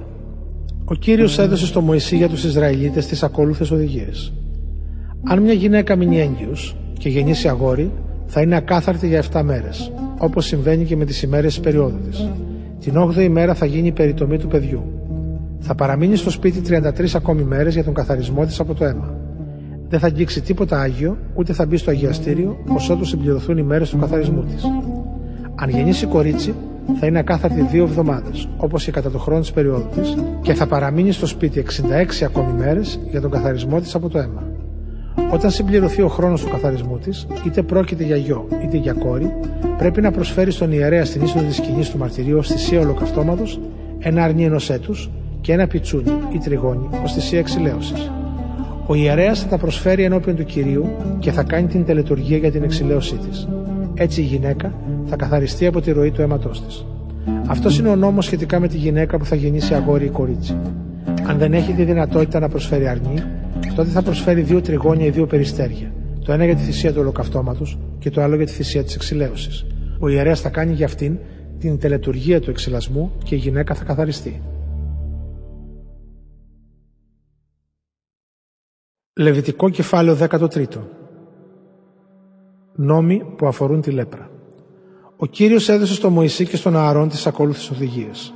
Αν κάποιος παρουσιάσει στο δέρμα του ένα πρίξιμο, εξάνθημα ή κοιλίδα, που μπορεί να εξελιχθεί σε πληγή λέπρας, αυτός πρέπει να οδηγηθεί στον Ααρών, τον ιερέα, ή σε έναν από τους γιους του, τους ιερείς. Ο ιερέας θα εξετάσει την πληγή στο δέρμα. Και αν οι τρίχες της έχουν γίνει άσπρες και η επιφάνειά της φαίνεται βαθύτερη από την επιφάνεια του γύρου δέρματος, τότε πρόκειται για πληγή λέπρας. Ο ιερέας θα τον χαρακτηρίσει ακάθαρτο. Αν όμως η κοιλίδα είναι άσπρη, η επιφάνειά της δεν είναι βαθύτερη από το γύρο δέρμα και οι τρίχες δεν έχουν ασπρίσει, τότε ο ιερέας πρέπει να απομονώσει τον άρρωστο για 7 μέρες. Την 7η μέρα θα τον εξετάσει πάλι. Και αν διαπιστώσει ότι η πληγή έμεινε στάσιμη και δεν απλώθηκε στο δέρμα, τότε θα τον απομονώσει άλλες 7 μέρες. Την 7η μέρα, ο ιερέας θα τον εξετάσει για δεύτερη φορά. Και αν βρει ότι η πληγή ξεράθηκε και δεν απλώθηκε στο δέρμα, τότε θα τον κρίνει καθαρό. Ήταν ένα απλό εξάνθημα. Ο άρρωστος θα πλύνει τα ρούχα του και θα είναι καθαρός. Αν εξάλλου το εξάνθημα έχει απλωθεί πάνω στο δέρμα, αφού ο ασθενής έχει επισκεφθεί τον ιερέα για να τον κρίνει καθαρό, τότε θα παρουσιαστεί σε αυτόν εκ νέου. Ο ιερέας θα τον εξετάσει. Και αν βρει ότι το εξάνθημα έχει απλωθεί στο δέρμα, τότε θα τον κρίνει ακάθαρτο. Πρόκειται για λέπρα. Αν σε κάποιον παρουσιαστεί πληγή λέπρας, θα οδηγηθεί στον ιερέα, ο οποίος θα τον εξετάσει. Και αν βρει ότι υπάρχει στο δέρμα άσπρο πρίξιμο που έχει κάνει και τις τρίχες άσπρες και ότι υπάρχει ίχνος ανοιχτής πληγής στο πρίξιμο, τότε πρόκειται για χρόνια λέπρα στο δέρμα του. Ο ιερέας θα τον κρίνει ακάθαρτο, αλλά δεν θα τον απομονώσει, γιατί είναι πλέον εμφανώς ακάθαρτος. Αν όμως η λέπρα είναι απλωμένη πάνω σε όλη την επιφάνεια του δέρματος από το κεφάλι στα πόδια, όπου και αν το κοιτάξει ο ιερέας, τότε θα τον εξετάσει. Και αν βρει ότι πράγματι είναι έτσι, θα τον κρίνει καθαρό, γιατί έχει γίνει πια ολόκληρος άσπρος. Την ημέρα όμως που θα εμφανιστεί κάποια ανοιχτή πληγή θα είναι ακάθαρτος. Ο ιερέας θα εξετάσει αυτή την πληγή και θα τον κρίνει ακάθαρτο. Η ανοιχτή πληγή είναι ακάθαρτη, πρόκειται για λέπρα. Αν όμως η ανοιχτή πληγή ξαναγίνει άσπρη, τότε ο ασθενής πρέπει να πάει πάλι στον ιερέα. Εκείνος θα τον εξετάσει και αν βρει ότι η πληγή έγινε άσπρη, τότε θα κρίνει τον άρρωστο καθαρό. Είναι καθαρός. Αν κάποιος έχει στο δέρμα του ένα σπυρί που έχει θεραπευτεί και έπειτα στο μέρος του σπυριού παρουσιαστεί άσπρο πρίξιμο ή ασπροκόκκινη κοιλίδα, τότε αυτός θα παρουσιαστεί στον ιερέα. Εκείνος θα τον εξετάσει και αν δει ότι η επιφάνεια της κοιλίδας είναι βαθύτερη από αυτήν του γύρου δέρματος και ότι οι τρίχες της έγιναν άσπρες, θα τον κρίνει ακάθαρτο. Πρόκειται για λέπρα, που εκδηλώθηκε στην ουλή του σπυριού. Αν όμως ο ιερέας δει ότι δεν υπάρχουν άσπρες τρίχες στην κοιλίδα, ότι δεν είναι πιο βαθιά από το γύρο δέρμα και ότι έχει γίνει ανοιχτόχρωμη, θα τον απομονώσει για 7 μέρες. Αν η κοιλίδα έχει απλωθεί πολύ πάνω στο δέρμα, ο ιερέας θα τον κρίνει ακάθαρτο. Πρόκειται για λέπρα. Αν όμως η κοιλίδα μένει στάσιμη και δεν απλώνεται, τότε είναι ουλή σπυριού και ο ιερέας θα τον κρίνει καθαρό. Αν κάποιος είχε στο δέρμα του έγκαυμα από φωτιά και πάνω στην ουλή του εγκάβματος παρουσιαστεί κοιλίδα άσπρη ή ασπροκόκκινη, θα τον εξετάσει ο ιερέας. Αν βρει ότι οι τρίχες της κοιλίδας έγιναν άσπρες και ότι η επιφάνειά της είναι βαθύτερη από την επιφάνεια του γύρω δέρματος, τότε πρόκειται για λέπρα που εκδηλώθηκε στο έγκαυμα. Πρέπει να τον κρίνει ακάθαρτο. Αν όμως ο ιερέας βρει ότι στην κοιλίδα δεν υπάρχουν άσπρες τρίχες, ότι δεν είναι βαθύτερη από το γύρο δέρμα και ότι έχει γίνει ανοιχτόχρωμη, θα τον απομονώσει για 7 μέρες. Την 7η μέρα θα τον εξετάσει πάλι. Και αν βρει ότι η κοιλίδα απλώθηκε στο δέρμα, τότε θα τον κρίνει ακάθαρτο. Πρόκειται για λέπρα. Αν όμως η κοιλίδα έχει παραμείνει στάσιμη και δεν έχει απλωθεί στο δέρμα, αλλά έχει γίνει ανοιχτόχρωμη, τότε δεν είναι παρά ένα απλό πρίξιμο εγκάβματος. Ο ιερέας θα τον κρίνει καθαρό, επειδή πρόκειται για σημάδι εγκάβματος. Αν ένας άντρας ή μια γυναίκα έχει πληγεί στο κεφάλι στο σαγόνι, ο ιερέας θα εξετάσει την πληγή. Αν δει ότι η επιφάνειά της είναι βαθύτερη από το γύρο δέρμα και ότι έχει κυτρινοπές λεπτές τρίχες, τότε πρέπει να κρίνει τον άρρωστο ακάθαρτο. Πρόκειται για ψώρα, δηλαδή λέπρας στο κεφάλι σου σαγόνι. Αν ο ιερέας δει ότι η πληγή της ψώρας δεν φαίνεται βαθύτερη από το γύρο δέρμα, έστω και αν υπάρχουν ακόμη σε αυτή μαύρες τρίχες, θα απομονώσει τον ασθενή για 7 μέρες. Την 7η μέρα θα εξετάσει πάλι την πληγή. Και αν η ψώρα δεν έχει απλωθεί, αν δεν υπάρχουν σε αυτή κυτρινοπές τρίχες και αν η επιφάνειά της δεν φαίνεται να είναι πιο βαθιά από το γύρο δέρμα, τότε ο άνθρωπος θα ξεριστεί, χωρίς όμως να ξηρίσει το σημείο της ψώρας, και ο ιερέας θα τον απομονώσει άλλες 7 μέρες. Την 7η μέρα ο ιερέας θα εξετάσει εκ νέου την ψώρα, και αν αυτή δεν έχει απλωθεί πάνω στο δέρμα και δεν φαίνεται βαθύτερη από το γύρο δέρμα, θα τον κρίνει καθαρό. Ο άρρωστος θα πλύνει τα ρούχα του και θα είναι καθαρός. Αν όμως η ψώρα έχει απλωθεί πάνω στο δέρμα αφού κρίθηκε καθαρός, ο ιερέας θα τον εξετάσει. Και αν η ψώρα έχει απλωθεί πάνω στο δέρμα, ο ιερέας θα χρειαστεί να ψάξει αν υπάρχουν κυτρινοπές τρίχες. Και αν υπάρχουν, είναι ακάθαρτος. Αν όμως δει ότι η ψώρα είναι στάσιμη και ότι βγαίνουν σε αυτή τρίχες μαύρες, τότε η ψώρα θεραπεύτηκε. Ο άνθρωπος είναι καθαρός και ο ιερέας θα τον κρίνει καθαρό. Αν ένας άντρας ή μια γυναίκα έχει άσπρες κοιλίδες στο δέρμα του, ο ιερέας θα εξετάσει τον άρρωστο. Και αν υπάρχουν στο δέρμα του λευκοπές κοιλίδες, τότε πρόκειται απλώς για λιχίνα που εκδηλώθηκε στο δέρμα του. Ο άρρωστος είναι καθαρός. Αν κάποιος χάσει τα μαλλιά του, πρόκειται για φαλάκρα. Είναι καθαρός. Αν χάσει τα μαλλιά του στο μπροστινό μέρος του κεφαλιού, πρόκειται για φαλάκρα του μετόπου. Είναι καθαρός. Αν όμως στη φαλάκρα του μπροστινού ή του πίσω μέρους του κεφαλιού παρουσιαστεί ασπροκόκκινη πληγή, τότε πρόκειται για λέπρα που εκδηλώθηκε στο πίσω ή στο εμπρός φαλακρό μέρος του κρανίου. Θα τον εξετάσει ο ιερέας και αν υπάρχει ασπροκόκκινο πρίξιμο πληγή στο πίσω ή στο εμπρός φαλακρό μέρος του κεφαλιού, που μοιάζει με τη λέπρα του δέρματος, τότε πρόκειται για λεπρό, που η λέπρα του έχει προσβάλει το κεφάλι. Είναι ακάθαρτος και ο ιερέας θα τον κρίνει ακάθαρτο. Ο λεπρός πρέπει να φοράει σκισμένα ρούχα, να μην έχει κάλυμα στο κεφάλι, να σκεπάζει το κάτω μέρος του προσώπου του και να φωνάζει Ακάθαρτος, ακάθαρτος. Όσο καιρό διαρκεί η αρρώστια του θα θεωρείται ακάθαρτος και θα ζει μακριά από τους άλλους. Η κατοικία του θα είναι έξω από το στρατόπεδο. Κοιλίδα στα ρούχα. Αν εμφανιστεί κοιλίδα μούχλα σε ένα ρούχο μάλινο ή λινό, ή σε ένα ύφασμα λινό ή μάλινο, ή φαντό ή πλεχτό, ή σε δέρμα ή σε οτιδήποτε δερμάτινο και η κοιλίδα είναι πρασινοπή ή κοκκινοπή, πρόκειται για κοιλίδα μούχλας και πρέπει να τη δει ο ιερέας. Εκείνος θα εξετάσει την κοιλίδα και θα απομονώσει για 7 μέρες το αντικείμενο που έχει προσβληθεί από αυτήν. Την 7η μέρα θα εξετάσει πάλι την κοιλίδα. Αν αυτή έχει απλωθεί πάνω στο αντικείμενο, τότε πρόκειται για χρόνια μούχλα. Το αντικείμενο είναι ακάθαρτο και πρέπει να καεί στη φωτιά. Αν όμως ο ιερέας δει ότι η κοιλίδα δεν απλώθηκε πάνω στο αντικείμενο, τότε θα διατάξει να πλύνουν το αντικείμενο που έχει προσβληθεί και θα το απομονώσει άλλες 7 ημέρες. Ο ιερέας θα εξετάσει την κοιλίδα μετά το πλήσιμο, και αν δεν αλλάξει το χρώμα της, ακόμα και αν δεν απλώθηκε, το αντικείμενο είναι ακάθαρτο. Θα καεί στη φωτιά. Κάποιο μέρος της όψης ή της ανάποδης έχει διαβρωθεί. Αν ο ιερέας δει ότι η κοιλίδα μετά το πλήσιμο έγινε ανοιχτόχρωμη, θα την κόψει από το ρούχο ή από το δέρμα, από το υφαντό ή από το πλεχτό. Αν όμως εξακολουθεί να φαίνεται στο αντικείμενο, τότε πρόκειται για μούχλα. Το αντικείμενο που έχει προσβληθεί θα καεί στη φωτιά. Το ρούχο όμως, το υφαντό ή το πλεκτό, ή το οποιοδήποτε δερμάτινο αντικείμενο από το οποίο μετά το πλήσιμο η κοιλίδα θα εξαφανιστεί, θα ξαναπληθεί και θα είναι καθαρό. Αυτός ήταν ο νόμος σχετικά με τη μούχλα όταν προσβάλλει κάποιο μάλινο ή λινορούχο, υφαντό ή πλεκτό, ή οποιοδήποτε δερμάτιο αντικείμενο και σύμφωνα με αυτόν τον νόμο θα κρίνονται καθαρά ή ακάθαρτα. Λεβιτικό, κεφάλαιο 14. Ο καθαρισμός του λεπρού.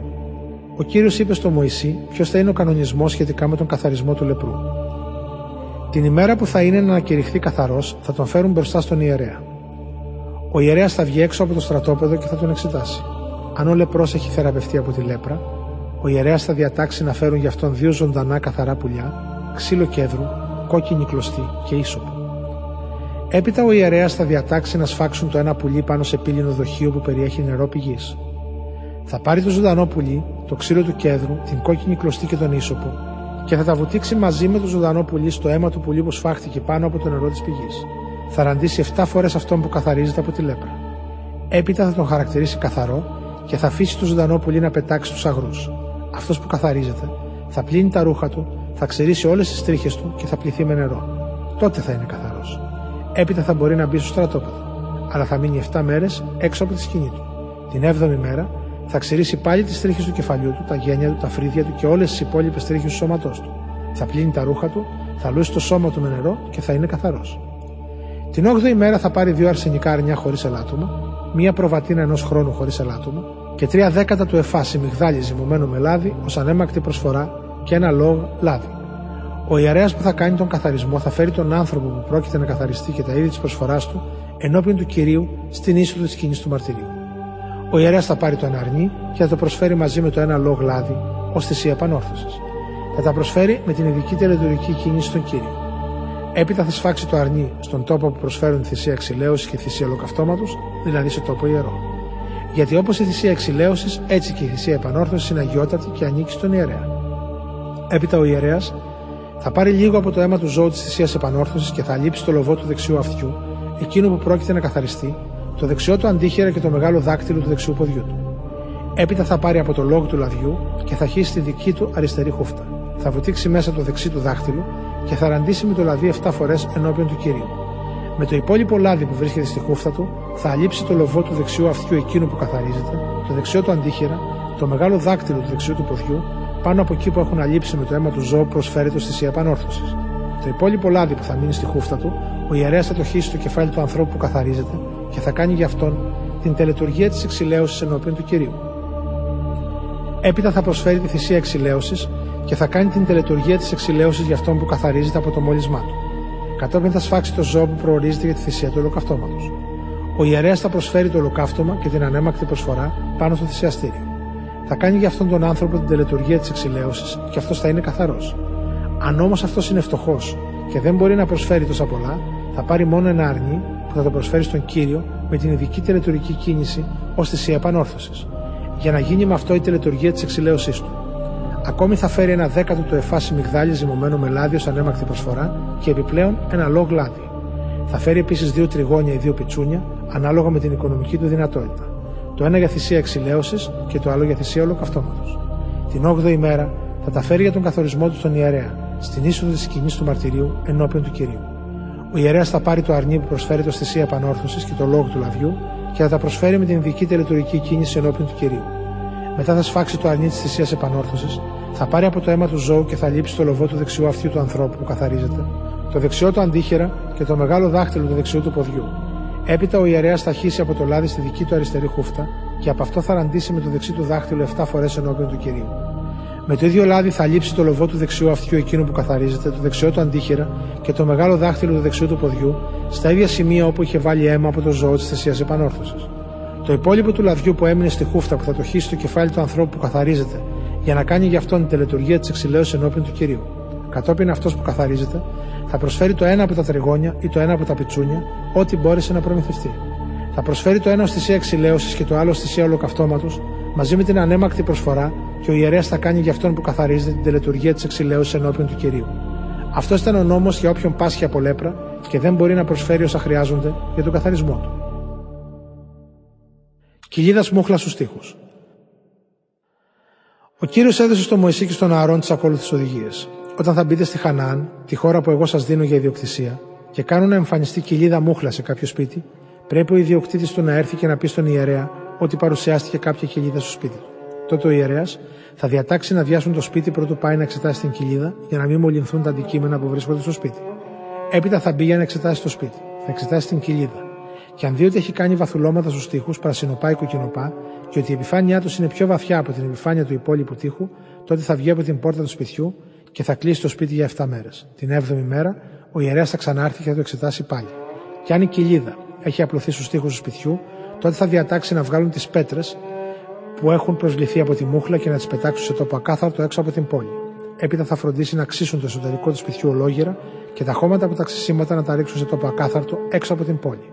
Θα βάλουν άλλες πέτρες στη θέση που ήταν οι προηγούμενες και άλλη λάσπη για να σοβαθήσουν το σπίτι. Αν ξαναφανεί η κοιλίδα της μούχλας στο σπίτι αφού θα έχουν βγάλει τις καινούργιες πέτρες και θα έχουν ξύσει και ξανασοβατήσει το σπίτι, τότε θα έρθει πάλι ο ιερέας να το εξετάσει. Και αν δει ότι η κοιλίδα απλώθηκε στο σπίτι, τότε πρόκειται για χρόνια μούχλα στο σπίτι και θα θεωρηθεί ακάθαρτο. Θα γκρεμίσουν το σπίτι και θα μεταφέρουν τις πέτρες του, τα ξύλα του και τους σοβάτες του όλα έξω από την πόλη σε τόπο ακάθαρτο. Όποιος μπει σε εκείνο το σπίτι το διάστημα που θα είναι κλειστό, θα θεωρείται ακάθαρτο στο βράδυ. Όποιος φάει και κοιμηθεί στο σπίτι, θα πρέπει να πλύνει τα ρούχα του. Αν όμως ο ιερέας έρθει και διαπιστώσει ότι η κοιλίδα δεν απλώθηκε στο σπίτι μετά το σοβάτισμα, θα χαρακτηρίσει το σπίτι καθαρό γιατί η μούχλα εξαφανίστηκε. Και για να καθαρίσει το σπίτι θα πάρει δύο πουλιά, ξύλο κέδρου, κόκκινη κλωστή και ίσοπο. Το ένα πουλί θα το σφάξει σε πύληνο δοχείο που να περιέχει νερό πηγής. Έπειτα θα πάρει το ξύλο του κέδρου, τον ίσοπο, την κόκκινη κλωστή και το άλλο πουλί, το ζωντανό, και θα τα βοτήξει στο αίμα του σφαγμένου πουλιού και στο νερό της πηγής και θα ραντίσει το σπίτι 7 φορές. Έτσι το σπίτι θα καθαριστεί με το αίμα του πουλιού, με το νερό της πηγής, με το ζωντανό πουλί, με το ξύλο του κέδρου, με τον ίσοπο και με την κόκκινη κλωστή. Τέλος θα αφήσει το ζωντανό πουλί να πετάξει έξω από την πόλη στους αγρούς. Έτσι θα κάνει για το σπίτι την τελετουργία της εξηλαίωσης και θα είναι καθαρό. Αυτή ήταν η νόμη για κάθε είδος λέπρας και για την ψώρα, για τη μούχλα των ρούχων και του σπιτιού, για τα πρεξίματα, τα εξανθήματα και τις κοιλίδες. Οι νόμοι αυτοί καθορίζουν πότε ένα πράγμα είναι ακάθαρτο και πότε καθαρό. Λεβιτικό, κεφάλαιο 15 Ακαθαρσία που απορρέει από το σώμα Ο Κύριος έδωσε στο Μωυσή και στον Ααρών τις ακόλουθες οδηγίες για τους Ισραηλίτες. Αν ένας άντρας έχει οποιαδήποτε ρεύση από το σώμα του, η ρεύση αυτή τον καθιστά ακάθαρτο. Είτε διαρκεί η ρεύση από το γεννητικό του όργανο, είτε έχει σταματήσει και δεν τρέχει, αυτός είναι ακάθαρτος. Το κρεβάτι όπου θα κοιμηθεί αυτός ο άνθρωπος θα είναι ακάθαρτο. Όποιος αγγίξει το κρεβάτι του ή καθίσει εκεί όπου αυτός καθόταν ή αγγίξει το σώμα του, θα πρέπει να πλύνει τα ρούχα του, να λουστεί με νερό και θα είναι ακάθαρτος ως το βράδυ. Αν ο άνθρωπος που έχει τη ρεύση φτύσει πάνω σε έναν καθαρό, αυτός πρέπει να πλύνει τα ρούχα του, να λουστεί με νερό και θα είναι ακάθαρτος ως το βράδυ. Κάθε σαμάρι που πάνω του θα καθίσει εκείνος που έχει τη ρεύση θα είναι ακάθαρτο. Καθένας που θα αγγίξει οτιδήποτε είχε βρεθεί κάτω από αυτόν θα είναι ακάθαρτος ως το βράδυ. Και όποιος το μεταφέρει θα πλύνει τα ρούχα του, θα λουστεί με νερό και θα είναι ακάθαρτος στο βράδυ. Όποιον αγγίξει αυτός που έχει τη ρεύση χωρίς να έχει πλύνει προηγουμένως τα χέρια του με νερό, αυτός πρέπει να πλύνει τα ρούχα του, να λουστεί με νερό και θα είναι ακάθαρτος στο βράδυ. Κάθε πύληνο δοχείο που θα αγγίξει εκείνος που έχει τη ρεύση πρέπει να κομματιαστεί και κάθε ξύλινο δοχείο πρέπει να πληθεί με νερό. Όταν εκείνος που έχει οποιαδήποτε ρεύση καθαριστεί από αυτήν, θα υπολογίσει 7 μέρες για τον καθαρισμό του. Μετά θα πλύνει τα ρούχα του, θα λούσει το σώμα του με νερό πηγής και θα είναι καθαρός. Την 8η μέρα θα πάρει δύο τριγώνια ή δύο πιτσούνια, θα έρθει ενώπιον του κυρίου στην είσοδο της σκηνής του μαρτυρίου και θα τα δώσει στον ιερέα. Ο ιερέας θα προσφέρει το ένα από αυτά θυσία εξηλαίωσης και το άλλο θυσία ολοκαυτώματος. Και θα κάνει για αυτόν ενώπιον του κυρίου την τελετουργία της εξηλαίωσης από τη ρεύση του. Όταν ένας άντρας πάθει εξπερμάτωση, πρέπει να λούσει με νερό όλο του το σώμα και θα είναι ακάθαρτος στο βράδυ. Κάθε ρούχο και κάθε δερμάτινο αντικείμενο που πάνω του θα πέσει σπέρμα πρέπει να πληθεί με νερό και θα είναι ακάθαρτο το βράδυ. Αν ένας άντρα πλαγιάσει με γυναίκα και πάθει εξπερμάτωση, πρέπει να λουστούν και οι δύο με νερό και θα είναι ακάθαρτο το βράδυ. Αν μια γυναίκα έχει ροή αίματος και πρόκειται για τη συνηθισμένη ρίση της περίοδου της, θα είναι ακάθαρτη για 7 μέρες. Και όποιος την αγγίξει, θα είναι ακάθαρτο το βράδυ. Κάθε τι που πάνω του θα κοιμάται ή θα καθίσει όσο θα είναι στην κατάσταση αυτή, θα είναι ακάθαρτο. Εκείνος που θα αγγίξει το κρεβάτι της ή οποιοδήποτε αντικείμενο που πάνω του θα έχει καθίσει η γυναίκα, θα πλύνει τα ρούχα του, θα λουστεί με νερό και θα είναι ακάθαρτος στο βράδυ. Εκείνος που θα αγγίξει οτιδήποτε βρίσκεται πάνω στο κρεβάτι της ή πάνω στο κάθισμα που αυτή κάθεται θα είναι ακάθαρτος στο βράδυ. Αν ένας άντρας πλαγιάσει μαζί της και η έμεινο ρίση της έρθει σε επαφή με αυτόν, τότε θα είναι και αυτός ακάθαρτος για 7 μέρες. Και κάθε κρεβάτι που πάνω του θα κοιμηθεί αυτός θα είναι ακάθαρτο. Αν μια γυναίκα έχει αιμορραγία για πολλές μέρες πέρα από το χρόνο της περίοδου της, ή αν η έμεινο ρίση της παρατείνεται, αυτή θα είναι ακάθαρτη όλο τον καιρό που τρέχει το αίμα, όπως ακριβώς το χρόνο της εμήνου ρήσεω. Κάθε κρεβάτι όπου θα κοιμάται όλο το διάστημα της αιμορραγίας της θα είναι όπως το κρεβάτι τον καιρό που είχε την έμεινη ρίση της. Και κάθε τι που πάνω του θα κάθεται και θα είναι ακάθαρτο όπως ακριβώς τον καιρό της έμεινη ρίσης της. Όποιο θα αγγίξει θα είναι ακάθαρτο, θα πλύνει τα ρούχα του, θα λουστεί με νερό και θα είναι ακάθαρτο στο βράδυ. Όταν σταματήσει η ρίση της θα υπολογίσει 7 μέρες και έπειτα θα είναι καθαρή. Την 8η μέρα θα πάρει δύο τριγώνια ή δύο περιστέρια για να τα φέρει στον ιερέα στην είσοδο της σκηνής του μαρτυρίου. Εκείνος θα προσφέρει το ένα ω θυσία εξηλαίωση και το άλλο ω θυσία ολοκαυτώματο. Ο ιερέας θα κάνει για αυτήν ενώπιον του κυρίου την τελετουργία του εξυλασμού για τη ρίση της που την καθιστούσε ακάθαρτη. Έτσι θα προφυλάξει τους Ισραηλίτες από τις εκαθαρσίε τους, είπε ο κύριος στο Μωυσή και στον Άρων, για να μην πεθάνουν εξαιτίας τους, βεβηλώντα τη σκηνή μου που είναι ανάμεσά τους.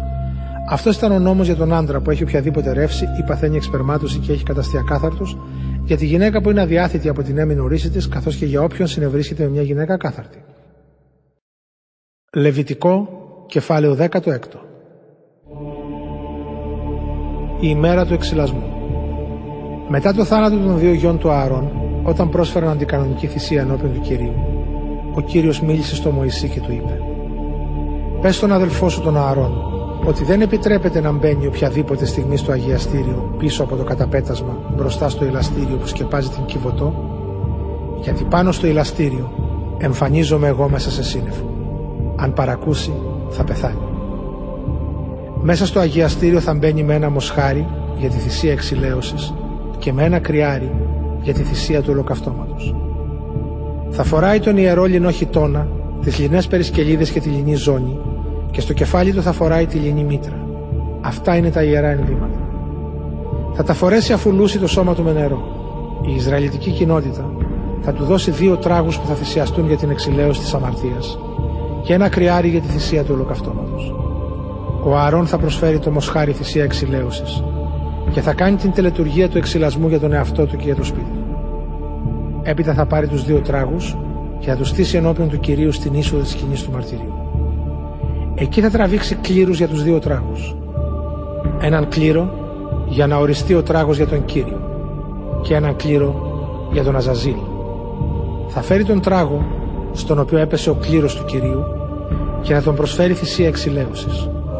Τον τράγο στον οποίο έπεσε ο κλήρος του Αζαζίλ θα τον στήσει ζωντανό ενώπιον του Κυρίου για να κάνουν πάνω σε αυτήν την τελετουργία του εξυλασμού.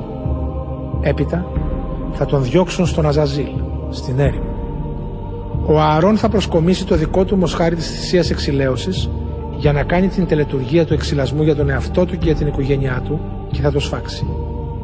Έπειτα θα πάρει ένα θυμιατήρι γεμάτο αναμένα κάρβουνα από το θυσιαστήριο που είναι ενώπιον του κυρίου, θα γεμίσει τα δυο του χέρια με ψιλοκομμένο αρωματικό θυμίαμα και θα το φέρει πίσω από το καταπέτασμα. Θα ρίξει το θυμίαμα στη φωτιά ενώπιον του κυρίου, ώστε ο καπνός του θυμιάματος να σκεπάσει το ελαστήριο που βρίσκεται πάνω από τον νόμο, για να μην πεθάνει ο Άρων. Ύστερα θα πάρει από το αίμα του μοσχαριού και θα ραντίσει με το δάχτυλό του την ανατολική πλευρά του ελαστηρίου. Επίσης, Μπροστά στο ηλαστήριο θα ραντίσει με το δάχτυλό του 7 φορές από το αίμα αυτό.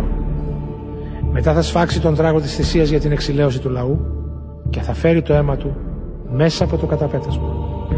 Με αυτό το αίμα θα κάνει ό,τι έκανε και με το αίμα του μοσχαριού. Δηλαδή θα το ραντίσει πάνω στο ηλαστήριο και μπροστά από αυτό. Με αυτόν τον τρόπο θα κάνει για τα Άγια των Αγίων την τελετουργία του εξυλασμού για τις ανομίες των Ισραηλιτών που τις προξένησαν οι παραβάσεις τους και οι αμαρτίες τους.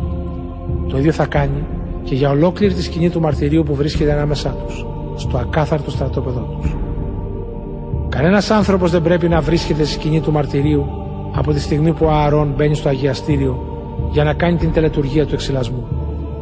Αφού θα έχει κάνει την τελετουργία του εξυλασμού για αυτόν τον ίδιο, για την οικογένειά του και για την Ισραηλιτική κοινότητα, τότε θα βγει και θα πάει στο θυσιαστήριο που βρίσκεται ενώπιον του κυρίου και θα κάνει την τελετουργία του εξυλασμού για το θυσιαστήριο.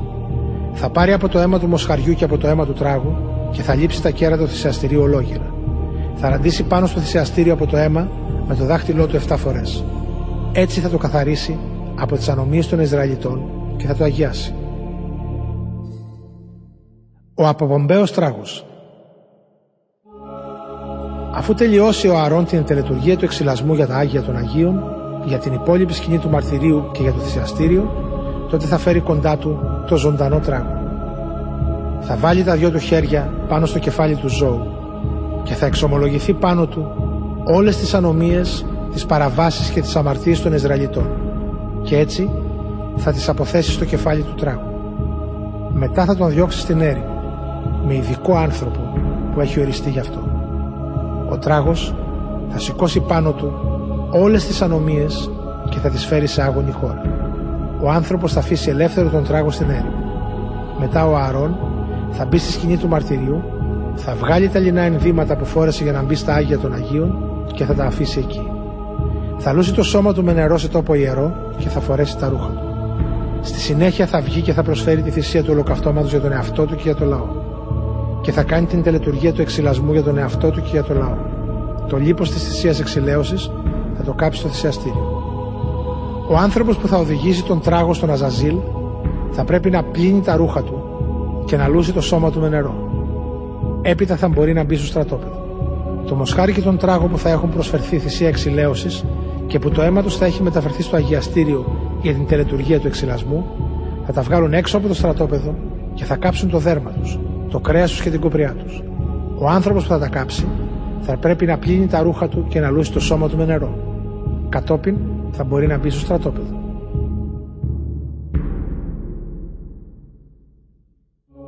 Αυτά θα είναι για σας νόμος παντοτινός. Τη δέκατη μέρα του έβδομου μήνα θα ταπεινώνεστε.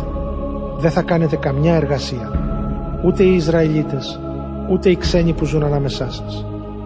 Αυτή την ημέρα θα γίνεται για σας η τελετουργία του εξυλασμού, για να καθαρίζεστε από όλες τις αμαρτίες σας, ώστε να είστε καθαροί ενώπιον του Κυρίου. Η ημέρα του εξυλασμού θα είναι για σας αγιότατη, μέρα απόλυτης ανάπαυσης και ταπείνωσης. Αυτός είναι νόμος παντοτινός. Τον εξυλασμό θα τον τελεί ο ιερέας που θα έχει χρηστεί και καθιερωθεί για να διαδεχθεί τον πατέρα του στην ιεροσύνη. Αυτός θα φοράει τα άγια λινά ενδύματα και θα τελεί τον εξυλασμό για τα άγια των Αγίων, την υπόλοιπη σκηνή του μαρτυρίου και του θυσιαστήριου. Επίσης θα τελεί τον εξυλασμό για τους ιερείς και για όλο το λαό της κοινότητας. Αυτό θα είναι για σας νόμος παντοτινός. Μια φορά το χρόνο θα τελείται για τους Ισραηλίτες τον εξυλασμό για όλες τις αμαρτίες τους. Ο Άρων έκανε όλα όσα ο Κύριος διέταξε τον Μωυσή.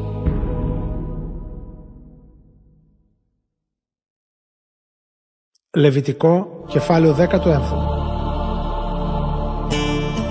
Ένας μόνο τόπος για τις θυσίες. Ο Κύριος διέταξε τον Μωυσή να πει στον Ααρών, στους γιους του και σε όλους τους Ισραηλίτες. Ακούστε τι απαιτεί από εσά ο Κύριος.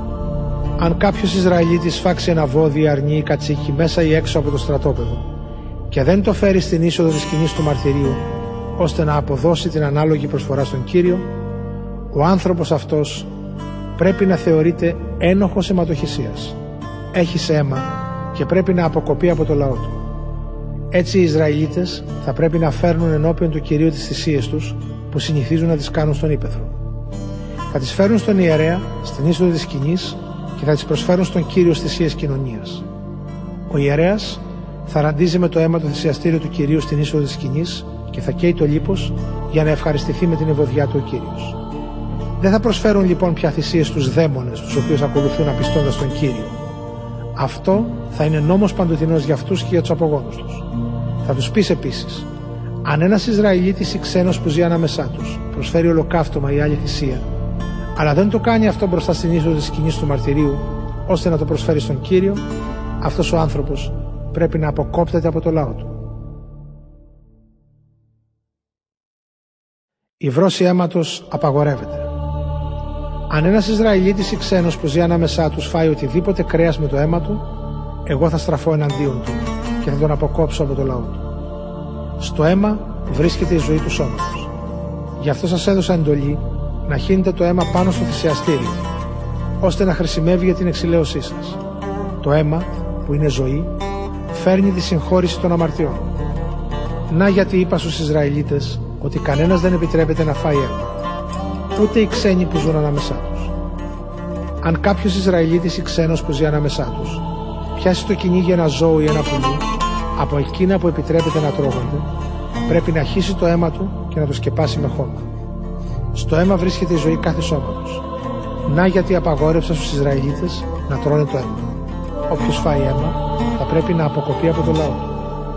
Όποιος φάει ζώο σκοτωμένο ή κατασπαραγμένο, είτε αυτός είναι Ισραηλίτης είτε ξένος, θα πλύνει τα ρούχα του, θα λουστεί με νερό και θα είναι ακάθαρτος ως το βράδυ. Έπειτα θα είναι καθαρός. Αν όμως δεν πλύνει τα ρούχα του και δεν λούσει το σώμα του, θα φέρνει πάνω του το βάρος της ανομίας του.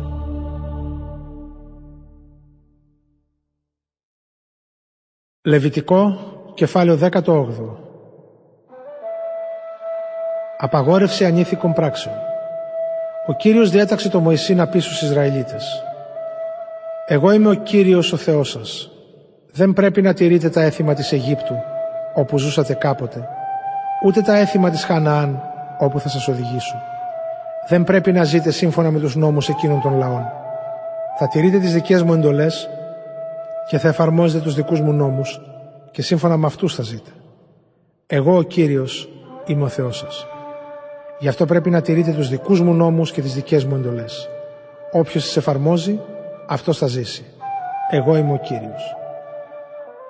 Κανένας σας δεν πρέπει να πλησιάζει τον εξαίματο συγγενή του για να συνευρεθεί μαζί του. Εγώ είμαι ο Κύριος.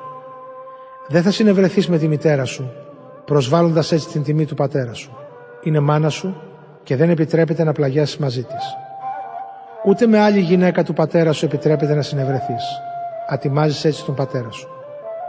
Δεν θα συνευρεθείς με αδελφή σου, θυγατέρα του πατέρα σου ή της μητέρας σου, είτε είναι ετεροθαλής είτε όχι. Δεν επιτρέπεται να πλαγιάσεις μαζί τους. Δεν επιτρέπεται να πλαγιάσεις με θυγατέρα του γιού σου ή της κόρης σου, γιατί έτσι ατιμάζεις τον εαυτό σου. Δεν επιτρέπεται να πλαγιάσεις με θυγατέρα μιας γυναίκας του πατέρα σου, αφού κι αυτή γεννήθηκε από τον πατέρα σου. Δεν επιτρέπεται να πλαγιάσεις με αδελφή του πατέρα σου ή αδελφή της μητέρας σου, γιατί είναι συγγενής εξαίματος του πατέρα σου και της μητέρας σου. Δεν επιτρέπεται να ατιμάσεις τον αδερφό του πατέρα σου. Δεν θα πλαγιάσεις λοιπόν με τη γυναίκα του, γιατί είναι θεία σου. Δεν επιτρέπεται να πλαγιάσεις με την ύφη σου, γιατί είναι γυναίκα του γιού σου. Δεν επιτρέπεται να συνευρεθείς με γυναίκα του αδερφού σου, γιατί έτσι ατιμάζεις τον αδερφό σου. Δεν επιτρέπεται να πλαγιάσεις με μία γυναίκα και με την κόρη της, ούτε με την εγγονή της από το γιο της ή την κόρη της, γιατί είναι συγγενής της εξαίματο. Θα ήταν πράξη ανήθικη. Δεν επιτρέπεται να πάρεις εκτός από τη γυναίκα σου την αδελφή της για παλακίδα και να πλαγιάσεις μαζί της, όσο η γυναίκα σου ζει. Δεν επιτρέπεται να πλησιάσεις γυναίκα που βρίσκεται στην έμεινο ορίση της και να πλαγιάσεις μαζί της. Δεν πρέπει να πλαγιάσεις με τη γυναίκα ενός άλλου, γιατί έτσι θα γίνεις ακάθαρτος. Κανέναν από τους απογόνους σου δεν πρέπει να προσφέρεις θυσία στο Μολόχ, για να μην βεβηλώσεις έτσι το όνομα του Θεού σου. Εγώ είμαι ο Κύριος. Δεν πρέπει να πλαγιάσεις με άντρα όπως πλαγιάζεις με γυναίκα. Είναι ευδελιρό. Δεν επιτρέπεται να συνευρεθείς με κανένα ζώο γιατί έτσι θα καταστείς ακάθαρτος. Ούτε η γυναίκα πρέπει να πλησιάσει ζώο για να συνευρεθεί μαζί του, είναι εσχρό. Δεν πρέπει να μολύνεστε με καμιά από αυτές τις πράξεις. Με τέτοιες πράξεις μολύνθηκαν τα έθνη. Αυτά που εγώ τα διώχνω από μπροστά σας. Με αυτές τις πράξεις μολύνθηκε η χώρα. Γι' αυτό θα την τιμωρήσω για την ανομία της και θα ξεράσει τους κατοίκους της. Αυτοί που κατοικούσαν στη χώρα πριν από εσά τη μόλυναν με όλες αυτές τις δελειρέ πράξεις. Αλλά εσείς δεν πρέπει να κάνετε τα ίδια. Εσείς να τηρήσετε τους νόμους μου και τις εντολές μου, τόσο οι Ισραηλίτες όσο και οι ξένοι που ζουν ανάμεσά σας. Έτσι δεν θα σας ξεράσει η χώρα, όπως ξέρασε τα έθνη που ήταν εκεί πριν από εσά, αφού δεν θα τη μολύνετε. Όσοι διαπράττουν οποιαδήποτε από αυτές τις δελειρέ πράξεις, όποιοι και αν είναι αυτοί, θα αποκόπτονται από το λαό τους. Να τηρείτε λοιπόν τις εντολές μου και να μην μολύνεστε με καμιά βδελιρή πράξη από αυτές που συνήθιζαν οι προηγούμενοι σας. Εγώ, ο κύριος, είμαι ο Θεός σας. Λεβιτικό, κεφάλαιο 19 Νόμοι αγιότητας και δικαιοσύνης Ο Κύριος έδωσε εντολή στο Μωυσή να πει σε όλη την Ισραηλιτική κοινότητα να είστε Άγιοι γιατί εγώ ο Κύριος ο Θεός σας είμαι Άγιος να σέβεται καθένας τον πατέρα του και τη μητέρα του και να τηρείτε τα Σαββατά μου εγώ είμαι ο Κύριος ο Θεός σας να μην προτιμάτε τα είδωλα αντί για μένα και να μην φτιάχνετε θεούς από λιωμένο μέταλλο για να τους προσκυνάτε εγώ ο Κύριος είμαι ο Θεός σας όταν μου προσφέρετε θυσία κοινωνίας, πρέπει να την προσφέρετε με τρόπο που να γίνεται αποδεκτή. Η θυσία πρέπει να τρώγεται την ημέρα που την προσφέρετε ή την επομένη. Ό,τι απομείνει στην τρίτη μέρα πρέπει να καίγεται στη φωτιά γιατί είναι ακάθαρτο. Αν φαγωθεί την τρίτη μέρα η θυσία δεν θα γίνει αποδεκτή. Όποιος φάει από τη θυσία αυτή θα είναι ένοχος και πρέπει να αποκοπεί από το λαό του γιατί θα έχει βεβηλώσει αυτό που ανήκει σε μένα, τον Κύριο. Όταν θερίζετε τα χωράφια σας, μην κόβετε τα στάχια ως την τελευταία γωνιά του χωραφιού σας και μην γυρίζετε πίσω μετά το θερισμό για να μαζέψετε τα στάχια που παρέπεσαν. Ούτε να γυρνάτε πίσω στο αμπέλι σας για να μαζέψετε τα τσαμπιά που έμειναν ή τις ρόγες που έχουν πέσει. Να τα αφήνετε για τον φτωχό και για τον ξένο. Εγώ ο Κύριος είμαι ο Θεός. Μην κλέβετε. Μην λέτε ψέματα. Μην εξαπατάτε ο ένας τον άλλον. Μην ορκίζεστε ψέματα στο όνομά μου, γιατί έτσι βεβηλώνετε το όνομα του Θεού σας. Εγώ είμαι ο Κύριος. Μην εκμεταλλεύεσαι τον άλλον και μην τον ληστεύεις. Το ημερομίσθο του εργάτη μην το κατακρατείς ούτε για μία μέρα. Μην βρίζεις τον κουφό και μην βάζεις εμπόδια στον τυφλό, αλλά να φοβάσαι το Θεό σου. Εγώ είμαι ο Κύριος. Μην είσαι άδικος όταν δικάζεις. Μην παίρνεις το μέρος του αδύνατου, αλλά μην ευνοείς και τον ισχυρό. Να κρίνεις δίκαια του συμπολίτη σου. Μην τριγυρνάς και σκορπάς συκοφαντίες ανάμεσα στους συμπατριώτες σου, ούτε να σηκώνεσαι στη δίκη και να μιλάς εναντίον του συμπολίτη σου, όταν κινδυνεύει να καταδικαστεί σε θάνατο. Εγώ είμαι ο Κύριος. Μην κρατάς πικρία στην καρδιά σου για τον άλλον. Εξηγήσου μαζί του ανοιχτά, για να μην σε βαραίνει καμιά αμαρτία εξαιτίας του. Μην είσαι εκδικητικός και μνησίκακος απέναντι στους άλλους, αλλά να αγαπάς τον πλησίον σου όπως τον εαυτό σου. Εγώ είμαι ο Κύριος. Διάφορες διατάξεις για το λαό. Να τηρείτε τους νόμους μου. Δεν θα ζευγαρώνετε στο κοπάδι σας ζώα διαφορετικού είδους. Δεν θα σπέρνετε το χωράφι σας με σπόρους δύο ειδών και δεν θα φοράτε ρούχα φτιαγμένα με δύο ειδών νήματα. Αν ένας άντρας πλαγιάσει με μία δούλη που είναι αραβωνιασμένη με άλλον άντρα, όχι όμως εξαγορασμένη ή απελεύθερη, θα τιμωρηθούν και οι δύο. Αλλά όχι με ποινή θανάτου, γιατί η γυναίκα δεν ήταν ελεύθερη. Ο άντρας θα προσφέρει στον κύριο θυσία επανόρθωση ένα κρυάρι στην είσοδο της σκηνής του μαρτυρίου. Με το κρυάρι ο ιερέας θα κάνει για αυτόν ενώπιον του κυρίου την τελετουργία του εξυλασμού για την αμαρτία που έπραξε. Και η αμαρτία του θα συγχωρηθεί. Όταν θα μπείτε στη χώρα και φυτέψετε κάθε είδος καρποφόρα δέντρα, τους καρπούς τους θα τους θεωρείτε ακάθαρτους για τρία χρόνια και δεν θα τους τρώτε σε όλο αυτό το διάστημα. Τον τέταρτο χρόνο όλοι οι καρποί θα αφιερωθούν σε μένα τον κύριο σε ευχαριστήρια προσφορά. Τον πέμπτο χρόνο θα μπορείτε να φάτε από τους καρπούς και θα συνεχίσετε να έχετε πλούσια συγκομιδή. Εγώ ο κύριος είμαι ο Θεός σας. Μην τρώτε κρέας με το αίμα του. Μην εξασκείτε μαντεία ούτε μαγεία. Μην κουρεύετε κυκλικά τις άκρες των μαλλιών σας και μην κόβετε την άκρη της γενιάδας σας. Μην κάνετε χαρακές στο σώμα σας για χάρη νεκρού και μην χαράζετε ανεξίτηλα σχέδια στο δέρμα σας. Εγώ είμαι ο κύριος. Μη εξωθήσετε τις θυγατέρες σας να γίνουν ιερόδουλε, θα τι μολύνετε και η χώρα θα πέσει σε πορνεία και θα γεμίσει ανηθικότητα. Να τηρείτε τα Σαββατά μου και να σέβεστε το αγιαστήριό μου. Εγώ είμαι ο Κύριος. Μην απευθύνεστε σε εκείνους που καλούν τα πνεύματα, ούτε στους μάντις. Μην τους συμβουλεύεστε, για να μην μολύνεστε από αυτούς. Εγώ ο Κύριος είμαι ο Θεός σας. Να σηκώνεστε μπροστά στους ηλικιωμένους, τιμώντας έτσι το πρόσωπο του γέροντα. Να σέβεστε το Θεό σας. Εγώ είμαι ο Κύριος. Αν κάποιος ξένος έρθει να μείνει μαζί στη χώρα σας, μην τον εκμεταλλευτείτε. Να το φέρεστε όπως ένα συμπατριώτη σας. Να τον αγαπάτε σαν τον εαυτό σας. Γιατί κι εσείς ξένοι ήσασταν στην Αίγυπτο. Εγώ ο Κύριος είμαι ο Θεός σας. Μην αδικείτε κανέναν στις δίκες. Μην εξαπατάτε τους άλλους χρησιμοποιώντας λειψά μέτρα βάρους και όγκου. Να μεταχειρίζεστε ακριβείς πλάστιγγες, ακριβή ζύγια, ακριβές εφά και ακριβές χίν. Εγώ ο Κύριος είμαι ο Θεός σας που σας έβγαλα από την Αίγυπτο. Να τηρείτε όλους τους νόμους μου και τα διατάγματά μου και να τα εφαρμόζετε. Εγώ είμαι ο Κύριος.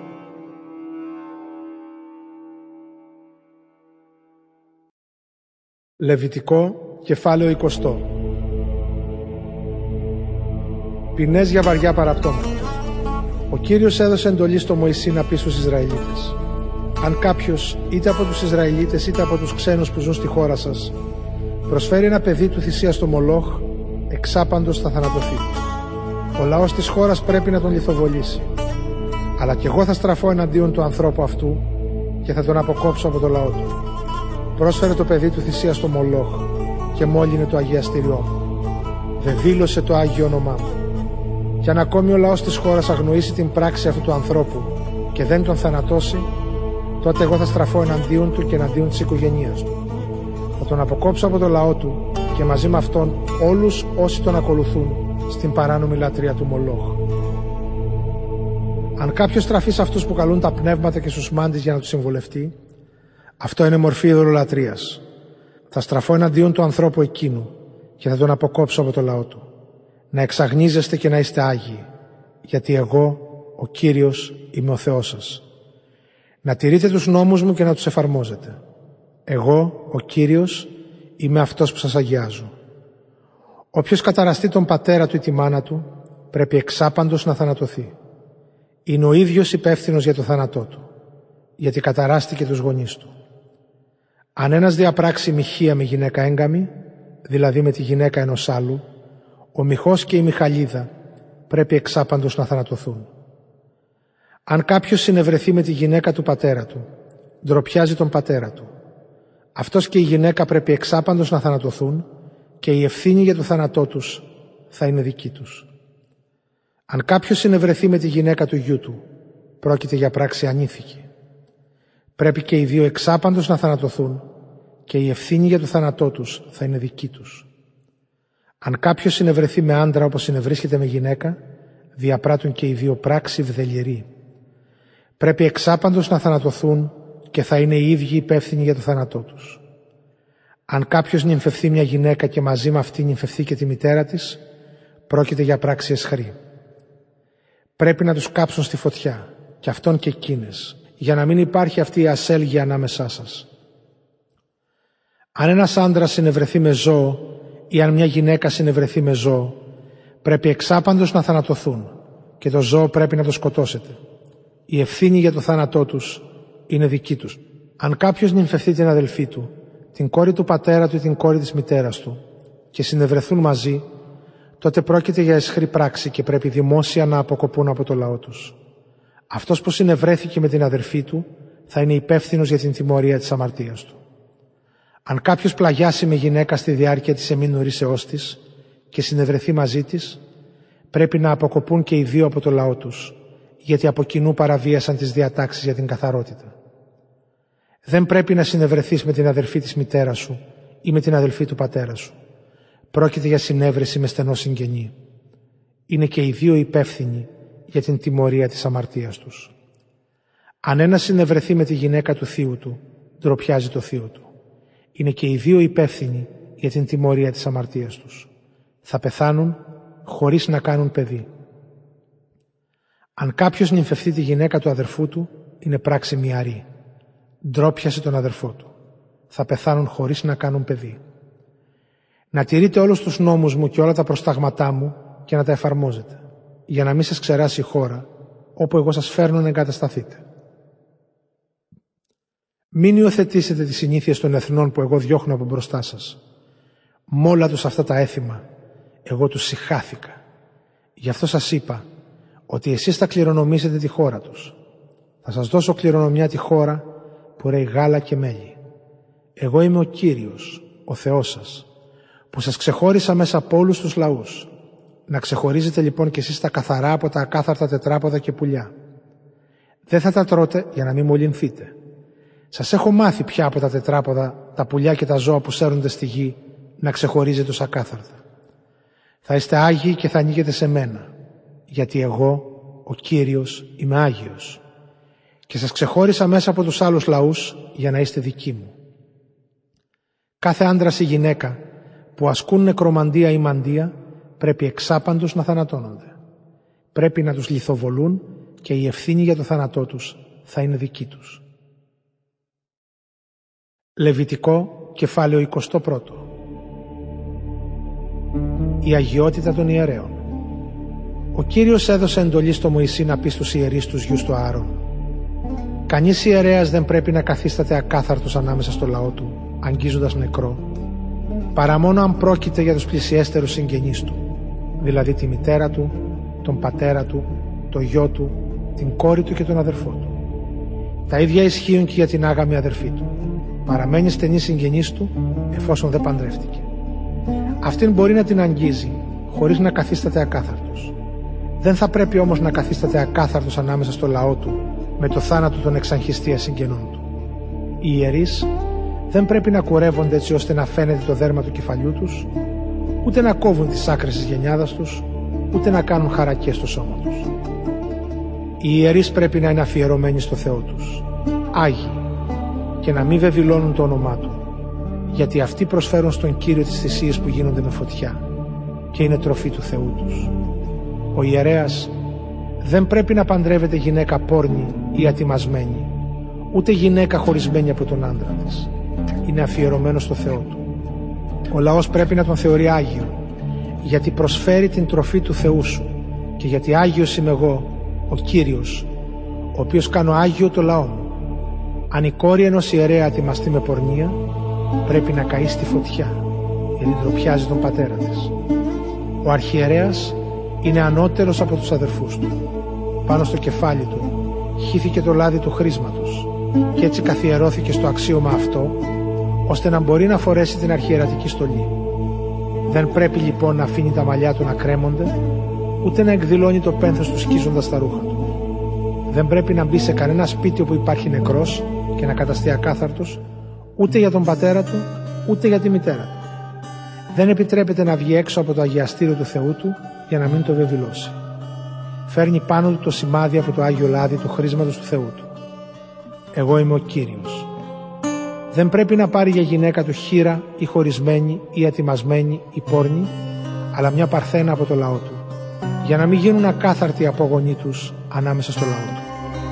Επειδή εγώ, ο Κύριος, είμαι που τον κάνω Άγιο. Ο Κύριος έδωσε εντολή στο Μωυσή να πει στον Ααρών Κανένας από τους απογόνους στις επερχόμενες γενναίες δεν πρέπει να πλησιάσει για να προσφέρει την τροφή του Θεού του αν έχει κάποιο σωματικό ελάττωμα. Κανένας με σωματικό ελάττωμα δεν μπορεί να πλησιάζει το θυσιαστήριο. Κανείς τυφλός, χολός ή με κομμένη μύτη ή παραμορφωμένος. Κανείς με σπασμένο πόδι ή χέρι. Κανείς καμπούρης ή πολύ αδύνατος. Κανείς με ελάττωμα στο μάτι ή με ψώρα ή με λιχίνες ή με σπασμένος όρχης. Όποιος από τους απογόνους του αρών του ιερέα έχει κάποιο σωματικό ελάττωμα, αυτός δεν μπορεί να πλησιάσει για να προσφέρει στον Κύριο τις θυσίες που γίνονται με φωτιά, την τροφή του Θεού του. Μπορεί να τρώει από την τροφή του Θεού του, από τα αγιότατα και από τα Άγια. Αλλά δεν επιτρέπεται να περάσει πίσω από το καταπέτασμα, ούτε να πλησιάσει το θυσιαστήριο με σωματικό ελάττωμα, για να μην βεβηλώσει το αγιαστήριό μου. Γιατί εγώ, ο Κύριος, είμαι που κάνω Αγίους τους ιερείς. Αυτά είπε ο Μωυσής στον Ααρών, στους γιους του και σε όλους τους Ισραηλίτες.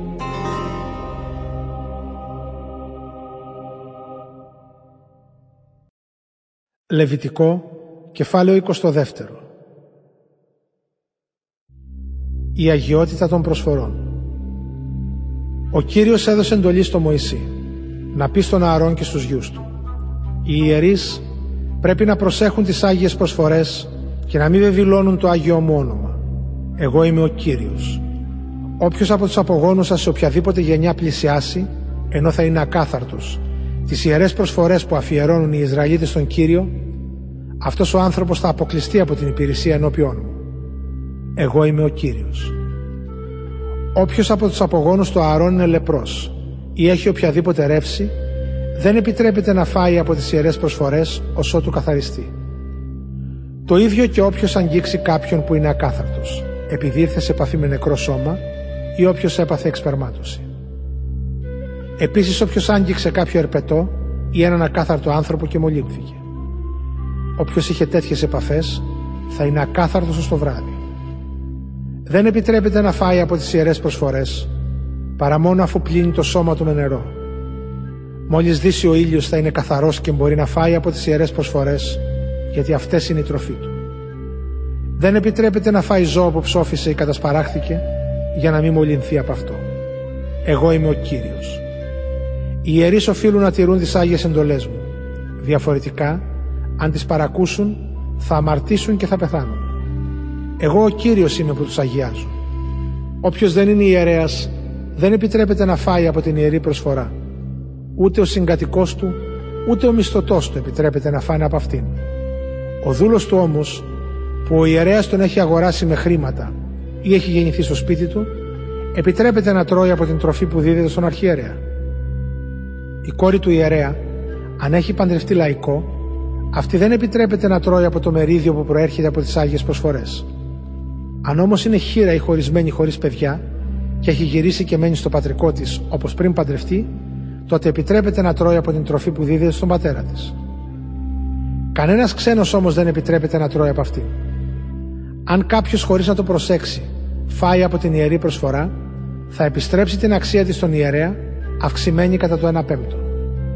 Οι ιερείς δεν πρέπει να βεβηλώνουν τις Άγιες προσφορές των Ισραηλιτών προς τον Κύριο, αφήνοντας να τις τρώει ένας άσχετος άνθρωπος.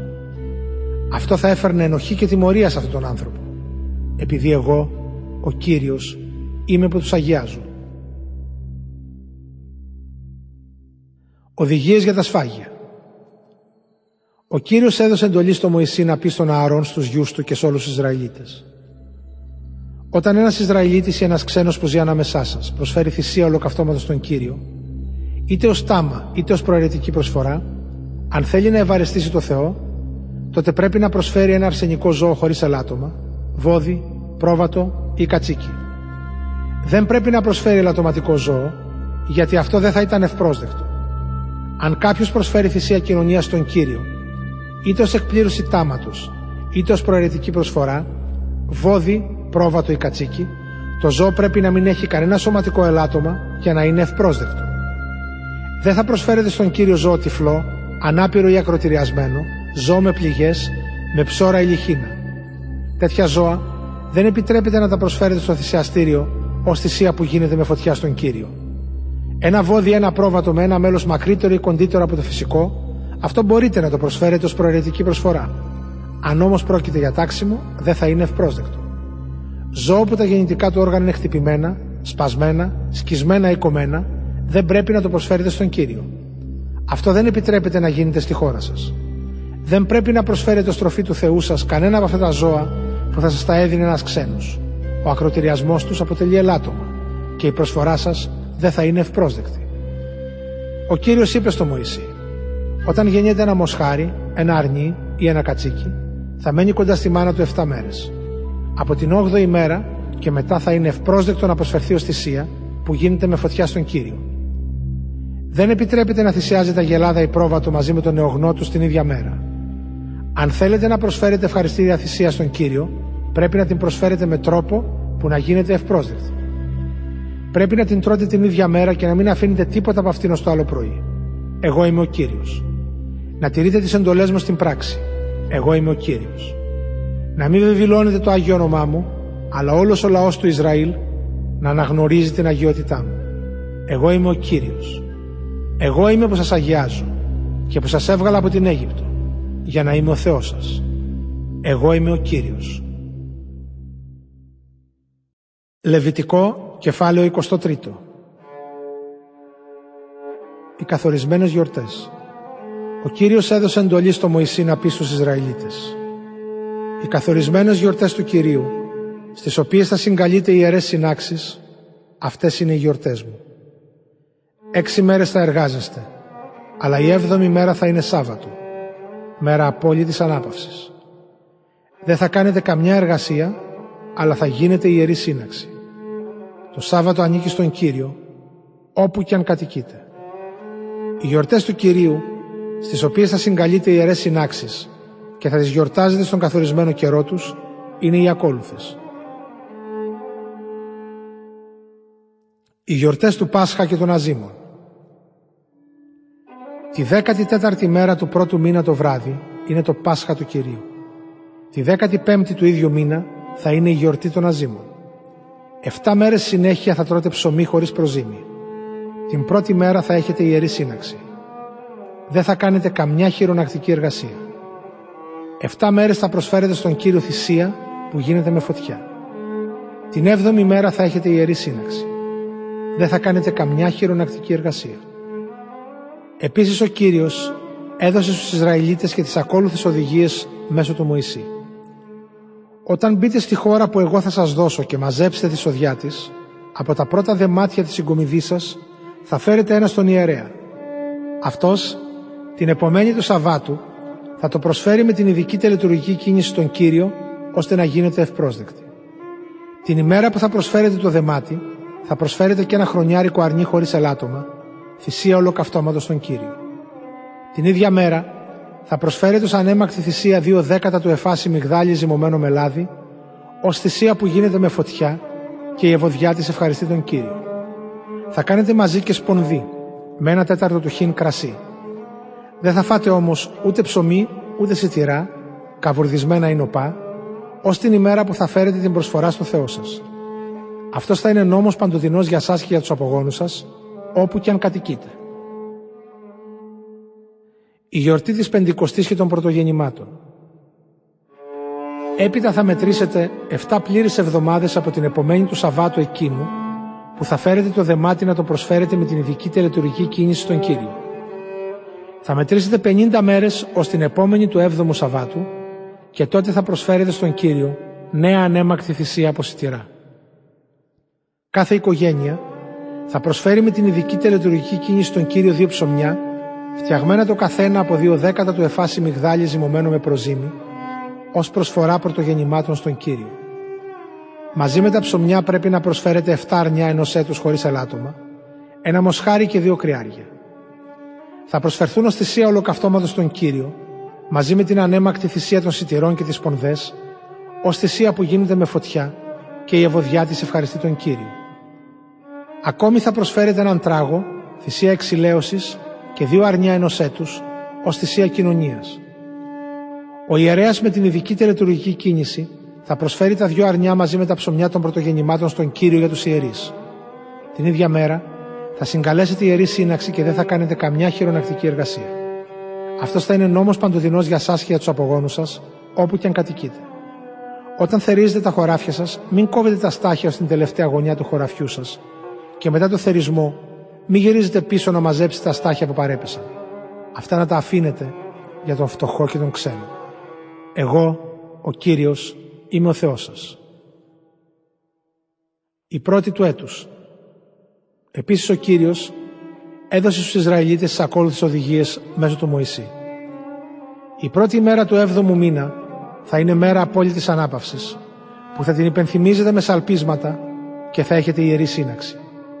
Δεν επιτρέπεται να κάνετε καμιά χειρονακτική εργασία και θα προσφέρετε στον Κύριο θυσία που γίνεται με φωτιά. Οι γιορτές του εξυλασμού και της κοινοπηγίας. Η δέκατη μέρα αυτού του έβδομου μήνα, συνέχισε ο Κύριος, θα είναι η μέρα του εξυλασμού. Εκείνη την ημέρα θα συγκαλείτε η Ιερή Σύναξη, θα ταπεινώνεστε και θα προσφέρετε στον Κύριο θυσία που γίνεται με φωτιά. Δεν επιτρέπεται να κάνετε καμιά χειρονακτική εργασία είναι η ημέρα του εξυλασμού, όπου γίνεται για σας η τελετουργία της εξηλαίωσής σας ενώπιον του Κυρίου του Θεού σας. Όποιος δεν ταπεινώνεται εκείνη την ημέρα, θα αποκόπτεται από το λαό του. Εκείνον που θα κάνει τότε οποιαδήποτε εργασία, εγώ θα τον αποκόψω από το λαό του. Δεν επιτρέπεται να κάνετε καμιά εργασία. Αυτός θα είναι νόμος παντοτινός για σας και για τους απογόνους σας, όπου και αν κατοικείτε. Εκείνη η ημέρα θα είναι για σας Σάββατο δηλαδή μέρα απόλυτης ανάπαυσης και ταπείνωσης. Την ένατη μέρα του μήνα, από το βράδυ ως το άλλο βράδυ, θα τηρήσετε αυτό το Σάββατο. Ο Κύριος έδωσε επίσης τις ακόλουθες οδηγίες στους Ισραηλίτες μέσω του Μωυσή. Τη 15η μέρα αυτού του 7ου μήνα θα είναι η γιορτή της κοινοπηγίας για τον Κύριο και θα διαρκεί 7 μέρες. Την πρώτη μέρα θα γίνεται η Ιερή Σύναξη. Δεν θα κάνετε καμιά χειρονακτική εργασία. 7 μέρες Συνέχεια θα προσφέρετε στον Κύριο θυσία που γίνεται με φωτιά. Την 8η μέρα θα συγκαλείτε η Ιερή Σύναξη και θα προσφέρετε θυσία που γίνεται με φωτιά. Αυτή θα είναι πανηγερική συγκέντρωση. Δεν θα κάνετε καμιά χειρονακτική εργασία. Αυτές είναι οι καθορισμένες γιορτές του κυρίου, στις οποίες πρέπει να συγκαλείτε οι ιερές συνάξεις για να προσφέρετε στον κύριο θυσίες που γίνονται με φωτιά. Τη θυσία ολοκαυτώματος, την ανέμακτη, τις θυσίες κοινωνίας και τις πονδές, κάθε μια την ορισμένη μέρα της. Επιπλέον, θα τηρείτε τα Σάββατα του Κυρίου και θα εξακολουθείτε να του προσφέρετε τα δώρα σας, τις θυσίες για την εκπλήρωση ενός τάματος και τις προαιρετικές προσφορές σας. Εξάλλου, τη 15η μέρα του 7ου μήνα, όταν θα έχετε μαζέψει τη σοδιά της χώρας, θα γιορτάζετε προς τιμήν του Κυρίου για 7 μέρες. Την πρώτη και την 8η μέρα θα έχετε απόλυτη ανάπαυση. Την πρώτη μέρα θα παίρνετε τους καλύτερους καρπούς από τα καρποφόρα δέντρα, κλαδιά από φίνικες, κλαδιά από δέντρα με πυκνά φύλλα και από ιτιές του ποταμού και θα εκδηλώνετε τη χαρά σας ενώπιον του Κυρίου του Θεού σας για 7 μέρες. Αυτή τη γιορτή προς τιμήν του Κυρίου θα την τηρείτε κάθε χρόνο τον 7ο μήνα για 7 μέρες.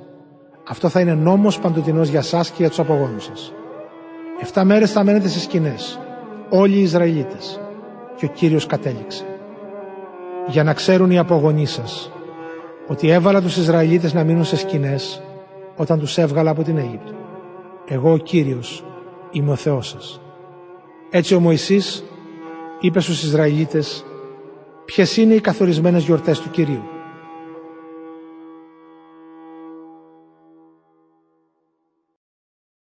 Λεβιτικό, κεφάλαιο 24. Η φροντίδα της λιχνίας. Ο Κύριος είπε στο Μωυσή «Δώσε εντολή στους Ισραηλίτες να σου φέρουν λάδι καθαρό από κοπανιστές ελιές για το φως της λιχνίας, ώστε να είναι αναμένη διαρκώς. Ο Ααρών θα φροντίζει, ώστε έξω από το καταπέτασμα όπου φυλάσσεται ο νόμος στη σκηνή του μαρτυρίου, το φως να καίει συνεχώς, από το βράδυ ως το πρωί, ενώπιον του Κυρίου. Αυτός θα είναι νόμος παντοτινός για σας και για τους απογόνους σας. Θα φροντίζει τα λιχνάρια που βρίσκονται πάνω στη λιχνία, τη φτιαγμένη από καθαρό χρυσάφι, ώστε να καίνε διαρκώς ενώπιον του Κυρίου. Η άρτη της προθέσεως. Θα πάρεις σιμιγδάλι και θα ψήσεις με αυτό δώδεκα άρτους, δύο δέκατα του εφάς σιμιγδάλι για κάθε άρτο. Θα το τοποθετήσεις ενώπιον του Κυρίου σε δύο στήλες, από έξι στην καθεμιά, πάνω στην τράπεζα, τη φτιαγμένη από καθαρό χρυσάφι. Πάνω σε κάθε στήλη θα βάλεις καθαρό λιβάνι και αυτό θα καίγεται για να θυμίζει ότι όλοι αυτοί οι άρτοι ανήκουν στον Κύριο. Κάθε Σάββατο και για πάντα οι άρτοι θα τοποθετούνται εκ νέου ενώπιον του Κυρίου. Αυτή είναι μια διαθήκη παντοτινή για τους Ισραηλίτες. Τα ψωμιά αυτά θα ανήκουν στον Ααρών και στους απογόνους του θα τα τρώνε σε τόπο ιερό, επειδή είναι για αυτούς αγιότατο μερίδιο από τις θυσίες που γίνονται με φωτιά για τον Κύριο. Είναι νόμος παντοτινός. Η βλασφημία και ο νόμος της ανταπόδοσης. Κάποτε έγινε στο στρατόπεδο Φιλονική ανάμεσα σε έναν Ισραηλίτη και στο γιο ενός Αιγύπτιου και μιας Ισραηλίτισσας που το όνομά της ήταν Σελομίθ, κόρη του Διβρή από τη φυλή Δάν.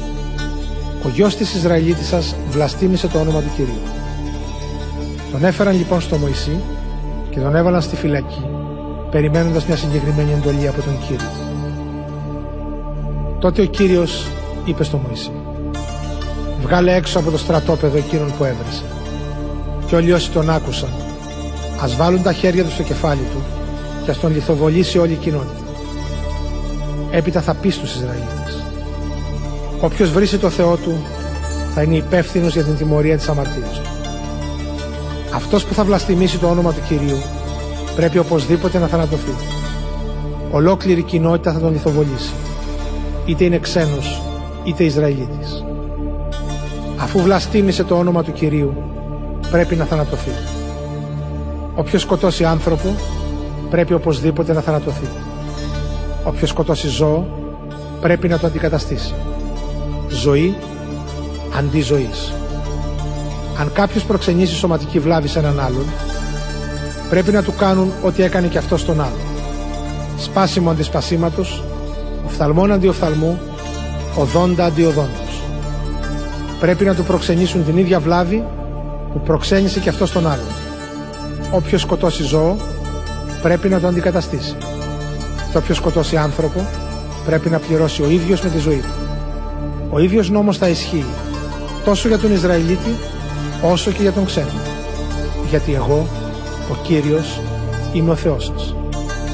Όταν τα είπε αυτά ο Μωυσής στους Ισραηλίτες, εκείνοι έβγαλαν έξω από το στρατόπεδο αυτόν που είχε βλαστημίσει και τον λιθοβόλησαν. Έτσι έκαναν όπως διέταξε ο Κύριος το Μωυσή.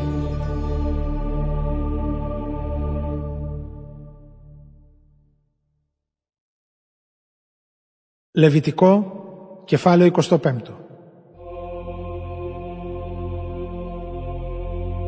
Έτος Σαβατικό, Αγρανάπαυσης και Ιωβιλέο, Άφεσης. Πάνω στο όρος Σινά, ο Κύριος έδωσε εντολή στο Μωυσή να πει στους Ισραηλίτες. Όταν θα μπείτε στη χώρα που εγώ θα σας δώσω, η γη πρέπει να αναπαύεται, να τηρεί ένα Σάββατο για τον Κύριο. Έξι χρόνια θα σπέρνετε τα χωράφια σας, θα κλαδεύετε τα αμπέλια σας και θα συνάζετε τη σοδιά.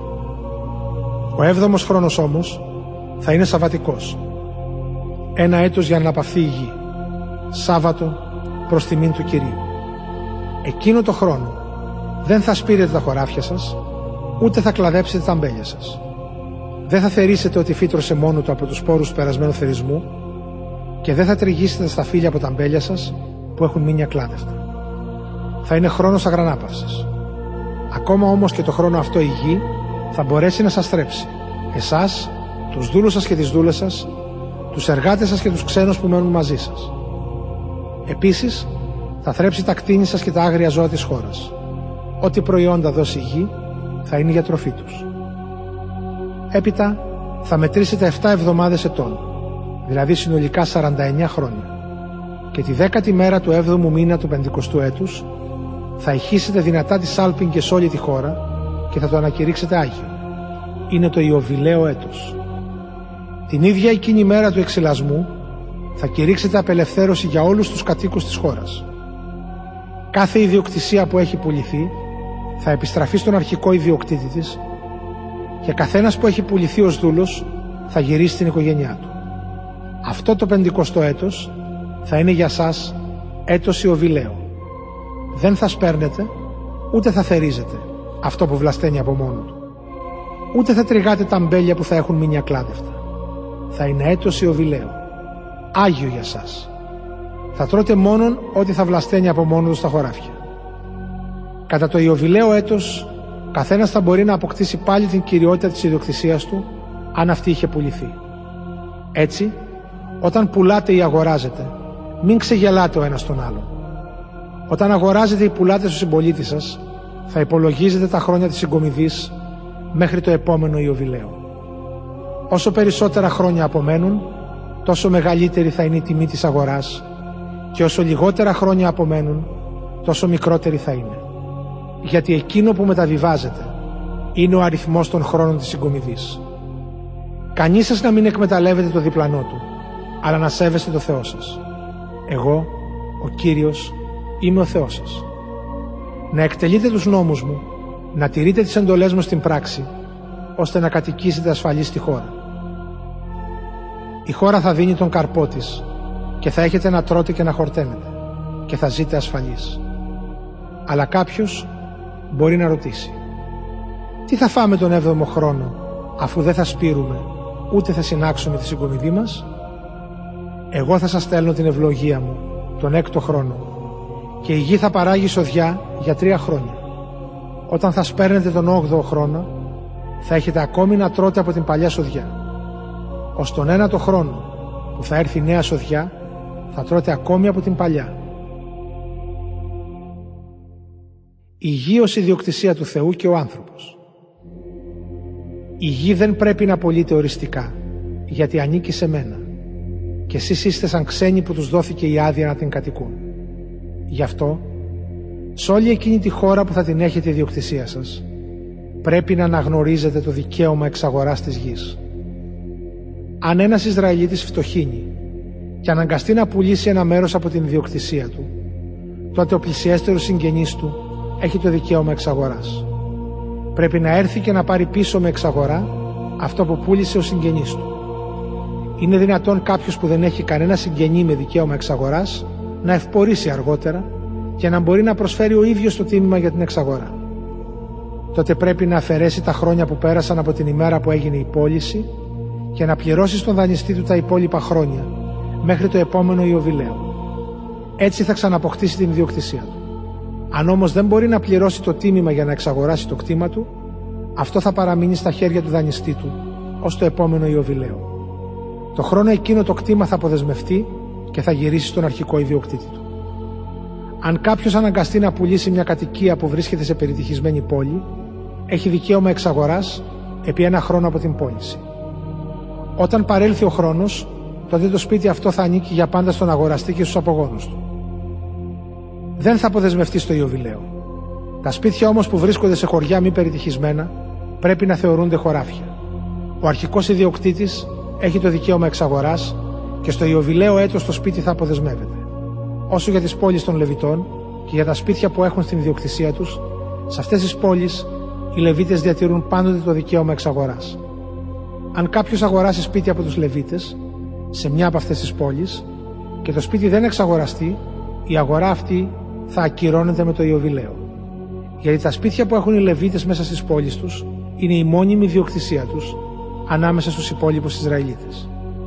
Ο βοσκότοπος γύρω από τις πόλεις των Λεβιτών δεν επιτρέπεται να πουληθεί. Είναι παντοδυνή ιδιοκτησία τους. Οι Ισραηλίτες και η δουλεία. Αν ένας συμπατριώτης σου που ζει κοντά σου φτωχύνει και δυστυχήσει, εσύ πρέπει να τον ενισχύσεις. Όπως θα έκανες αν ήταν ξένος ή πάρικο, ώστε να μπορέσει να ζήσει και αυτός μαζί σου. Δεν επιτρέπεται να του πάρεις τόκο ή κάποιο πρόσθετο ποσό από τα χρήματα που θα του δανείσεις, ούτε θα βγάλεις κανένα κέρδος από την τροφή που θα του πουλήσεις. Να υπολογίζεις το Θεό σου, ώστε να επιβιώσει και ο συμπατριώτης σου μαζί σου. Εγώ είμαι ο κύριος, ο Θεός σας, που σας έβγαλα από την Αίγυπτο, για να σας δώσω τη χώρα της Χαναάν και να είμαι Θεός σας. Αν ο συμπατριώτης σου που ζει κοντά σου φτωχύνει και πουληθεί σε σένα, δεν πρέπει να τον μεταχειρίζεσαι σαν δούλο. Α μείνεις στο σπίτι σου σαν μισθωτός εργάτης και να σε υπηρετεί ως το επόμενο Ιωβιλέο έτος. Τότε θα φύγει από το σπίτι σου μαζί με τα παιδιά του και θα γυρίσει στους συγγενείς του και στην ιδιοκτησία των προγόνων του. Οι Ισραηλίτες είναι δούλοι μου, που τους έβγαλα από την Αίγυπτο. Δεν πρέπει να πουλούνται ως δούλοι. Δεν πρέπει να τους συμπεριφέρεσαι με σκληρότητα αλλά να υπολογίζεις το Θεό σου. Ο δούλος και η δούλη σου, όσους έχεις, θα πρέπει να προέρχονται από τα γύρω σας έθνη. Από εκεί θα αγοράζεις δούλους. Επίσης θα αγοράζεις από τα παιδιά των πάρικων που ζουν ανάμεσά σας και γεννήθηκαν στη χώρα σας και από τις οικογένειές τους. Αυτοί μπορούν να αποτελούν ιδιοκτησία σας. Μπορείτε να τους μεταβιβάζετε κληρονομικά στους γιους σας, που μετά από εσά θα τους έχουν ιδιοκτησία τους. Μπορείτε να τους έχετε δούλο σας για πάντα αλλά ανάμεσα στους συμπατριώτες σας, του Ισραηλίτες, κανένας ας μην καταδυναστεύει τον άλλο με σκληρότητα. Αν ένας ξένος υπάρικος που μένει στον τόπο σου πλουτίσει, ενώ κάποιος Ισραηλίτης που συναλλάσσεται μαζί του, φτωχύνει και πουληθεί στον ξένο ή στον πάρικο ή σε κάποιο μέλος της οικογένειάς τους, διατηρεί και μετά την πώλησή του το δικαίωμα να εξαγοραστεί. Μπορεί να τον εξαγοράσει ένας από τα αδέρφια του, ο θείος του ή ο ξαδελφός του, κάποιος από τους πλησιέστερους συγγενείς του. Επίσης, αν αυτός ο ίδιος έχει στο μεταξύ κερδίσει αρκετά χρήματα, μπορεί να εξαγοράσει τον εαυτό του. Πρέπει, από κοινού με εκείνον που τον αγόρασε, να υπολογίσουν το χρόνο από τότε που πουλήθηκε ως το επόμενο Ιωβιλέο έτους και να καθορίσουν την τιμή της πώλησής του με βάση το ημερομίσθιο που δίνεται σε έναν εργάτη και ανάλογα με τα χρόνια που έμεινε με τον αγοραστή του. Αν υπολείπονται πολλά χρόνια, οφείλει να επιστρέψει ένα μέρος από το ποσό της αγοράς του ανάλογα με αυτά τα χρόνια. Αν αντιθέτως υπολείπονται λίγα χρόνια ως το Ιωβιλέο έτος, θα υπολογίσει και θα πληρώσει απλώς την εξαγορά του, ανάλογα με τα χρόνια που υπολείπονται. Θα θεωρηθεί ως εργάτης μισθωμένος με τον χρόνο. Και αυτός που τον έχει στην υπηρεσία του δεν πρέπει να τον μεταχειρίζεται βάναυσα. Αν ο Ισραηλίτης δούλος δεν εξαγοραστεί με έναν από αυτούς τους τρόπους, θα απελευθερωθεί στο Ιωβιλέο έτος μαζί με τα παιδιά του. Όλοι οι Ισραηλίτες είναι δικοί μου δούλοι. Εγώ τους έβγαλα από την Αίγυπτο. Εγώ ο Κύριος είμαι ο Θεός σας. Λεβιτικό, κεφάλαιο 26 Ευλογίες για την υπακοή στον νόμο. Ο Κύριος είπε «Να μην κατασκευάσετε είδωλα, ούτε να στήσετε ξυλόγλυπτα και πέτρινες στήλες, ούτε να βάλετε στη χώρα σας αγάλματα για να τα προσκυνάτε. Εγώ, ο Κύριος, είμαι ο Θεός σας. Να τηρείτε τα Σαββατά μου και να σέβεστε το αγιαστήριό μου. Εγώ είμαι ο Κύριος. Αν ζείτε σύμφωνα με τους νόμους μου και τηρείτε στην πράξη τις εντολές μου, τότε θα σας στέλνω τις βροχές στον καιρό τους. Η γη θα δίνει τα γεννήματά της και τα δέντρα του κάμπου τον καρπό τους. Το αλώνισμα του σταριού στη χώρα σας θα κρατάει ως τον τριγητό των αμπελιών και ο τριγητός ως τη σπορά. Θα έχετε άφθονο ψωμί για να χορταίνετε και θα κατοικείτε στη χώρα σας με ασφάλεια. Θα χαρίσω ειρήνη στη χώρα και κανείς δεν θα ταράζει τον ύπνο σας. Θα εξαφανίσω τα καταστρεπτικά ζώα από τη χώρα σας και δεν θα κινδυνεύετε από σφαγή. Θα καταδιώκετε τους εχθρούς σας και αυτοί θα υποκύπτουν μπροστά στο ξύφο σας. Πέντε από εσάς θα καταδιώκουν εκατό και εκατό από εσάς θα καταδιώκουν δέκα χιλιάδες και οι εχθροί σας θα πέφτουν μπροστά στο ξύφο σας. Θα σας ευλογήσω, θα σας κάνω γόνιμος και θα σας πληθύνω. Θα μείνω πιστός στη Διαθήκη που έχω κάνει μαζί σας. Θα τρώτε από την παλιά συγκομιδή και θα σας περισσεύουν τόσα σιτηρά που θα πρέπει να τα πετάτε για να κάνετε χώρο για τη νέα σοδιά. Θα στήσω ανάμεσά σας την κατοικία μου και ποτέ δεν θα σας αποστραφώ. Θα περπατάω ανάμεσά σας και θα είμαι ο Θεός σας και εσείς θα είστε ο λαός μου. Εγώ ο Κύριος είμαι ο Θεός σας που σας έβγαλα από την Αίγυπτο για να μην είστε πια δούλοι. Εγώ σύντριψα τα δεσμά της δουλείας σας και σας έκανα να βαδίζετε με το κεφάλι ψηλά.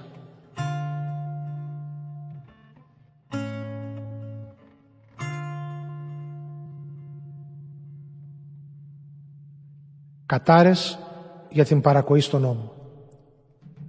Αν όμως απορρίψετε τους νόμους μου, αν δεν με υπακούσετε και δεν τηρήσετε όλες αυτές τις εντολές μου, αν αθετήσετε τη Διαθήκη μου, τότε κι εγώ θα σας τιμωρήσω.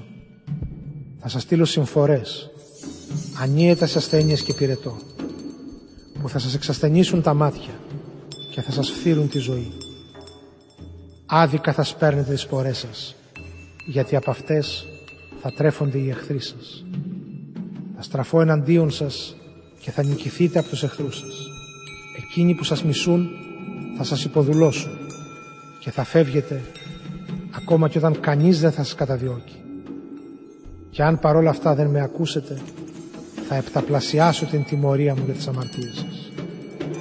Θα συντρίψω την ισχυρογνωμοσύνη σας και θα κάνω τον ουρανό σας σίδερο και τη γη σας χαλκό.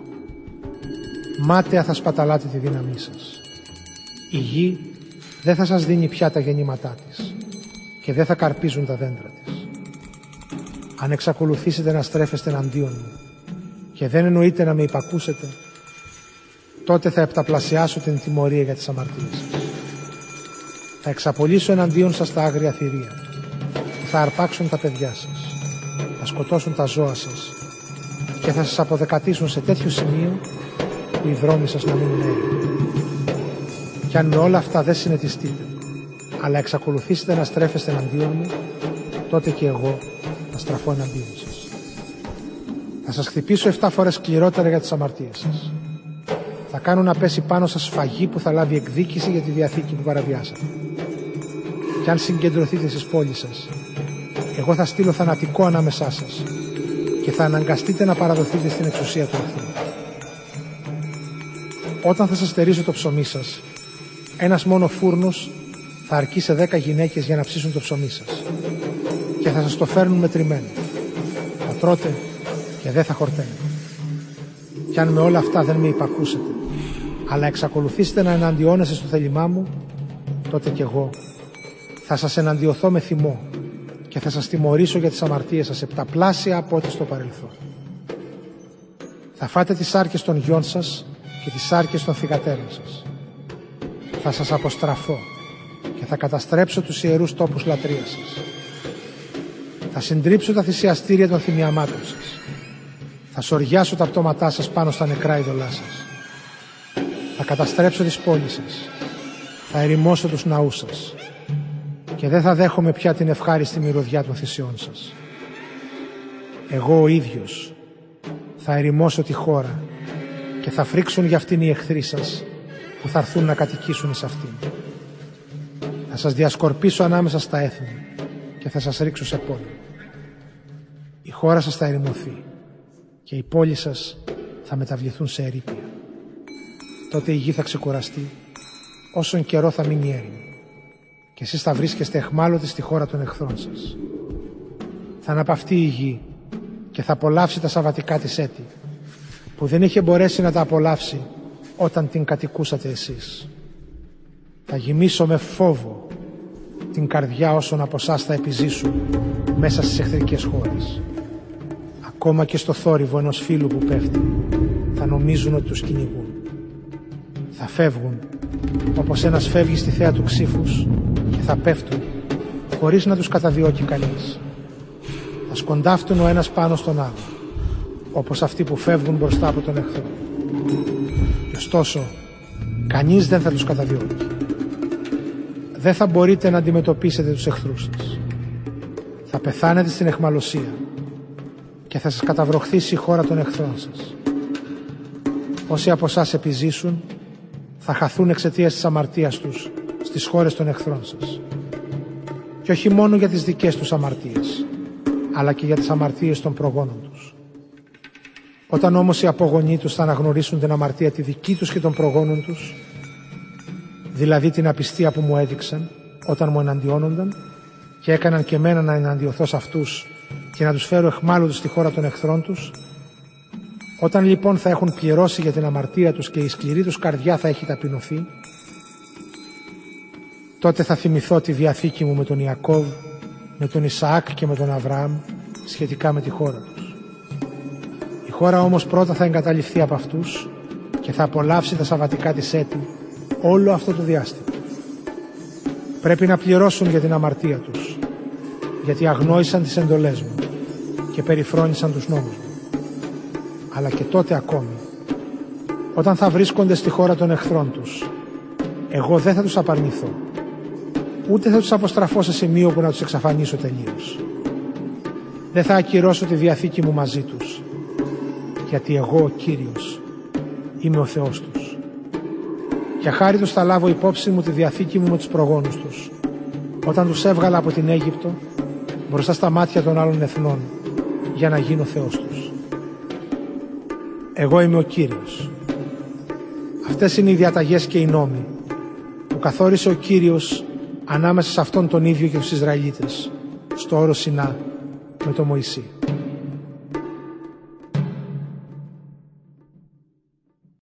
Λεβιτικό, κεφάλαιο 27 Νόμοι που αφορούν τα τάματα.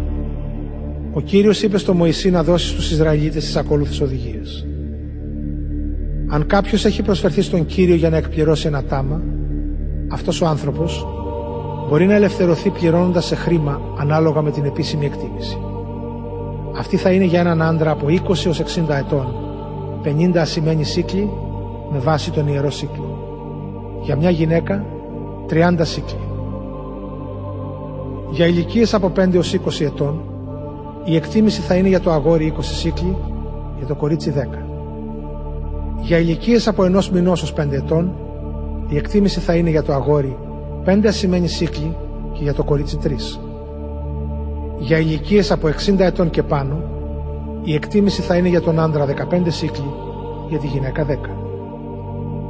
Αν αυτός που έκανε το τάξιμο είναι πολύ φτωχός και δεν μπορεί να πληρώσει το καθορισμένο τίμημα, αυτός θα παρουσιάσει τον άνθρωπο τον οποίο είχε τάξει μπροστά στον ιερέα ο οποίος θα τον εκτιμήσει ανάλογα με τη δυνατότητα εκείνου που έκανε το τάξιμο. Αν το τάξιμο είναι ένα ζώο, από εκείνα που είναι ευπρόσδεκτα, ως προσφορά στον Κύριο, τότε και το ζώο είναι πράγμα Άγιο. Δεν πρέπει να το αντικαταστήσει με άλλο, ούτε να ανταλλάξει ένα καλό ζώο με ένα κακό ή ένα κακό με ένα καλό. Αν ανταλλάξει ένα ζώο με άλλο, τότε και τα δύο θα είναι Άγια. Αν πρόκειται για ακάθαρτο ζώο, από εκείνα που δεν είναι ευπρόσδεκτας ως προσφοράς στον Κύριο, τότε ο άνθρωπος θα φέρει το ζώο μπροστά στον ιερέα και εκείνος θα το εκτιμήσει αν είναι καλό ή ελαττωματικό. Η εκτίμηση του ιερέα θα είναι τελεσίδικη. Αν όμως ο άνθρωπος αυτός θελήσει να εξαγοράσει το ζώο, τότε θα προσθέσει το 1 πέμπτο της τιμής που του ορίστηκε. αν κάποιος αφιερώσει το σπίτι του ως ιερή προσφορά στον κύριο, τότε ο ιερέας θα το εκτιμήσει ανάλογα με τα πλεονεκτήματα ή τα μειονεκτήματά του. Η εκτίμηση του ιερέα θα είναι τελεσίδικη. Αν αυτός που αφιέρωσε το σπίτι του θελήσει να το εξαγοράσει, θα προσθέσει το 1 πέμπτο της τιμής που του ορίστηκε σε χρήμα και τότε το σπίτι θα ανήκει πάλι σε αυτόν. Αν κάποιος αφιερώσει ένα μέρος από το ιδιόκτητο χωράφι του στον κύριο, η αξία του θα καθορίζεται ανάλογα με την ποσότητα του σπόρου που μπορεί κανείς να σπείρει σε αυτό. Ένα χωμόρ σπόρου κρυθαριού θα αντιστοιχεί σε 50 ασημένιους σύκλους. Αν αφιερώσει κανείς το χωράφι του αμέσως μετά το Ιωβιλέο έτος, η τιμή που έχει καθοριστεί θα ισχύσει ολόκληρη. Αν αφιερώσει το χωράφι του οποιοδήποτε χρόνο μετά το Ιωβιλέο, τότε ο ιερέας θα υπολογίσει το ποσό ανάλογα με τα χρόνια που απομένουν ως το επόμενο Ιωβιλέο έτος και θα ορίσει την τιμή μειωμένη. Αν αυτός που αφιέρωσε το χωράφι θελήσει να το εξαγοράσει, τότε θα αυξήσει την τιμή που του ορίστηκε κατά το 1 πέμπτο σε χρήμα και το χωράφι θα παραμείνει σε αυτόν. Αν όμως δεν εξαγοράσει το χωράφι αλλά το πουλήσει σε κάποιον άλλον, τότε πια δεν είναι δυνατόν να εξαγοραστεί. Το επόμενο Ιωβιλέο έτος, όταν το χωράφι αποδεσμευτεί, θα είναι πράγμα άγιο, αφιερωμένο στον κύριο. Θα περιέρχεται στον ιερέα ως ιδιοκτησία του. Αν κάποιος αφιερώσει στον κύριο ένα χωράφι που το αγόρασε και που δεν είναι από τα χωράφια της ιδιοκτησίας του, τότε ο ιερέας θα εκτιμήσει την αξία του ανάλογα με τον αριθμό των ετών που απομένουν ως το Ιωβιλέο έτος. Και ο άνθρωπος πρέπει να πληρώσει την τιμή αυτή την ίδια μέρα. Τα χρήματα αυτά ανήκουν στον κύριο. Όταν έρθει το Ιωβιλέο, το χωράφι θα επιστραφεί σε εκείνον από τον οποίο είχε αγοραστεί και αποτελούσε μέρος της ιδιοκτησίας του. Κάθε εκτίμηση θα γίνεται με βάση το σύκλο του αγιαστηρίου. 20 γερά αντιστοιχούν σε ένα σύκλο.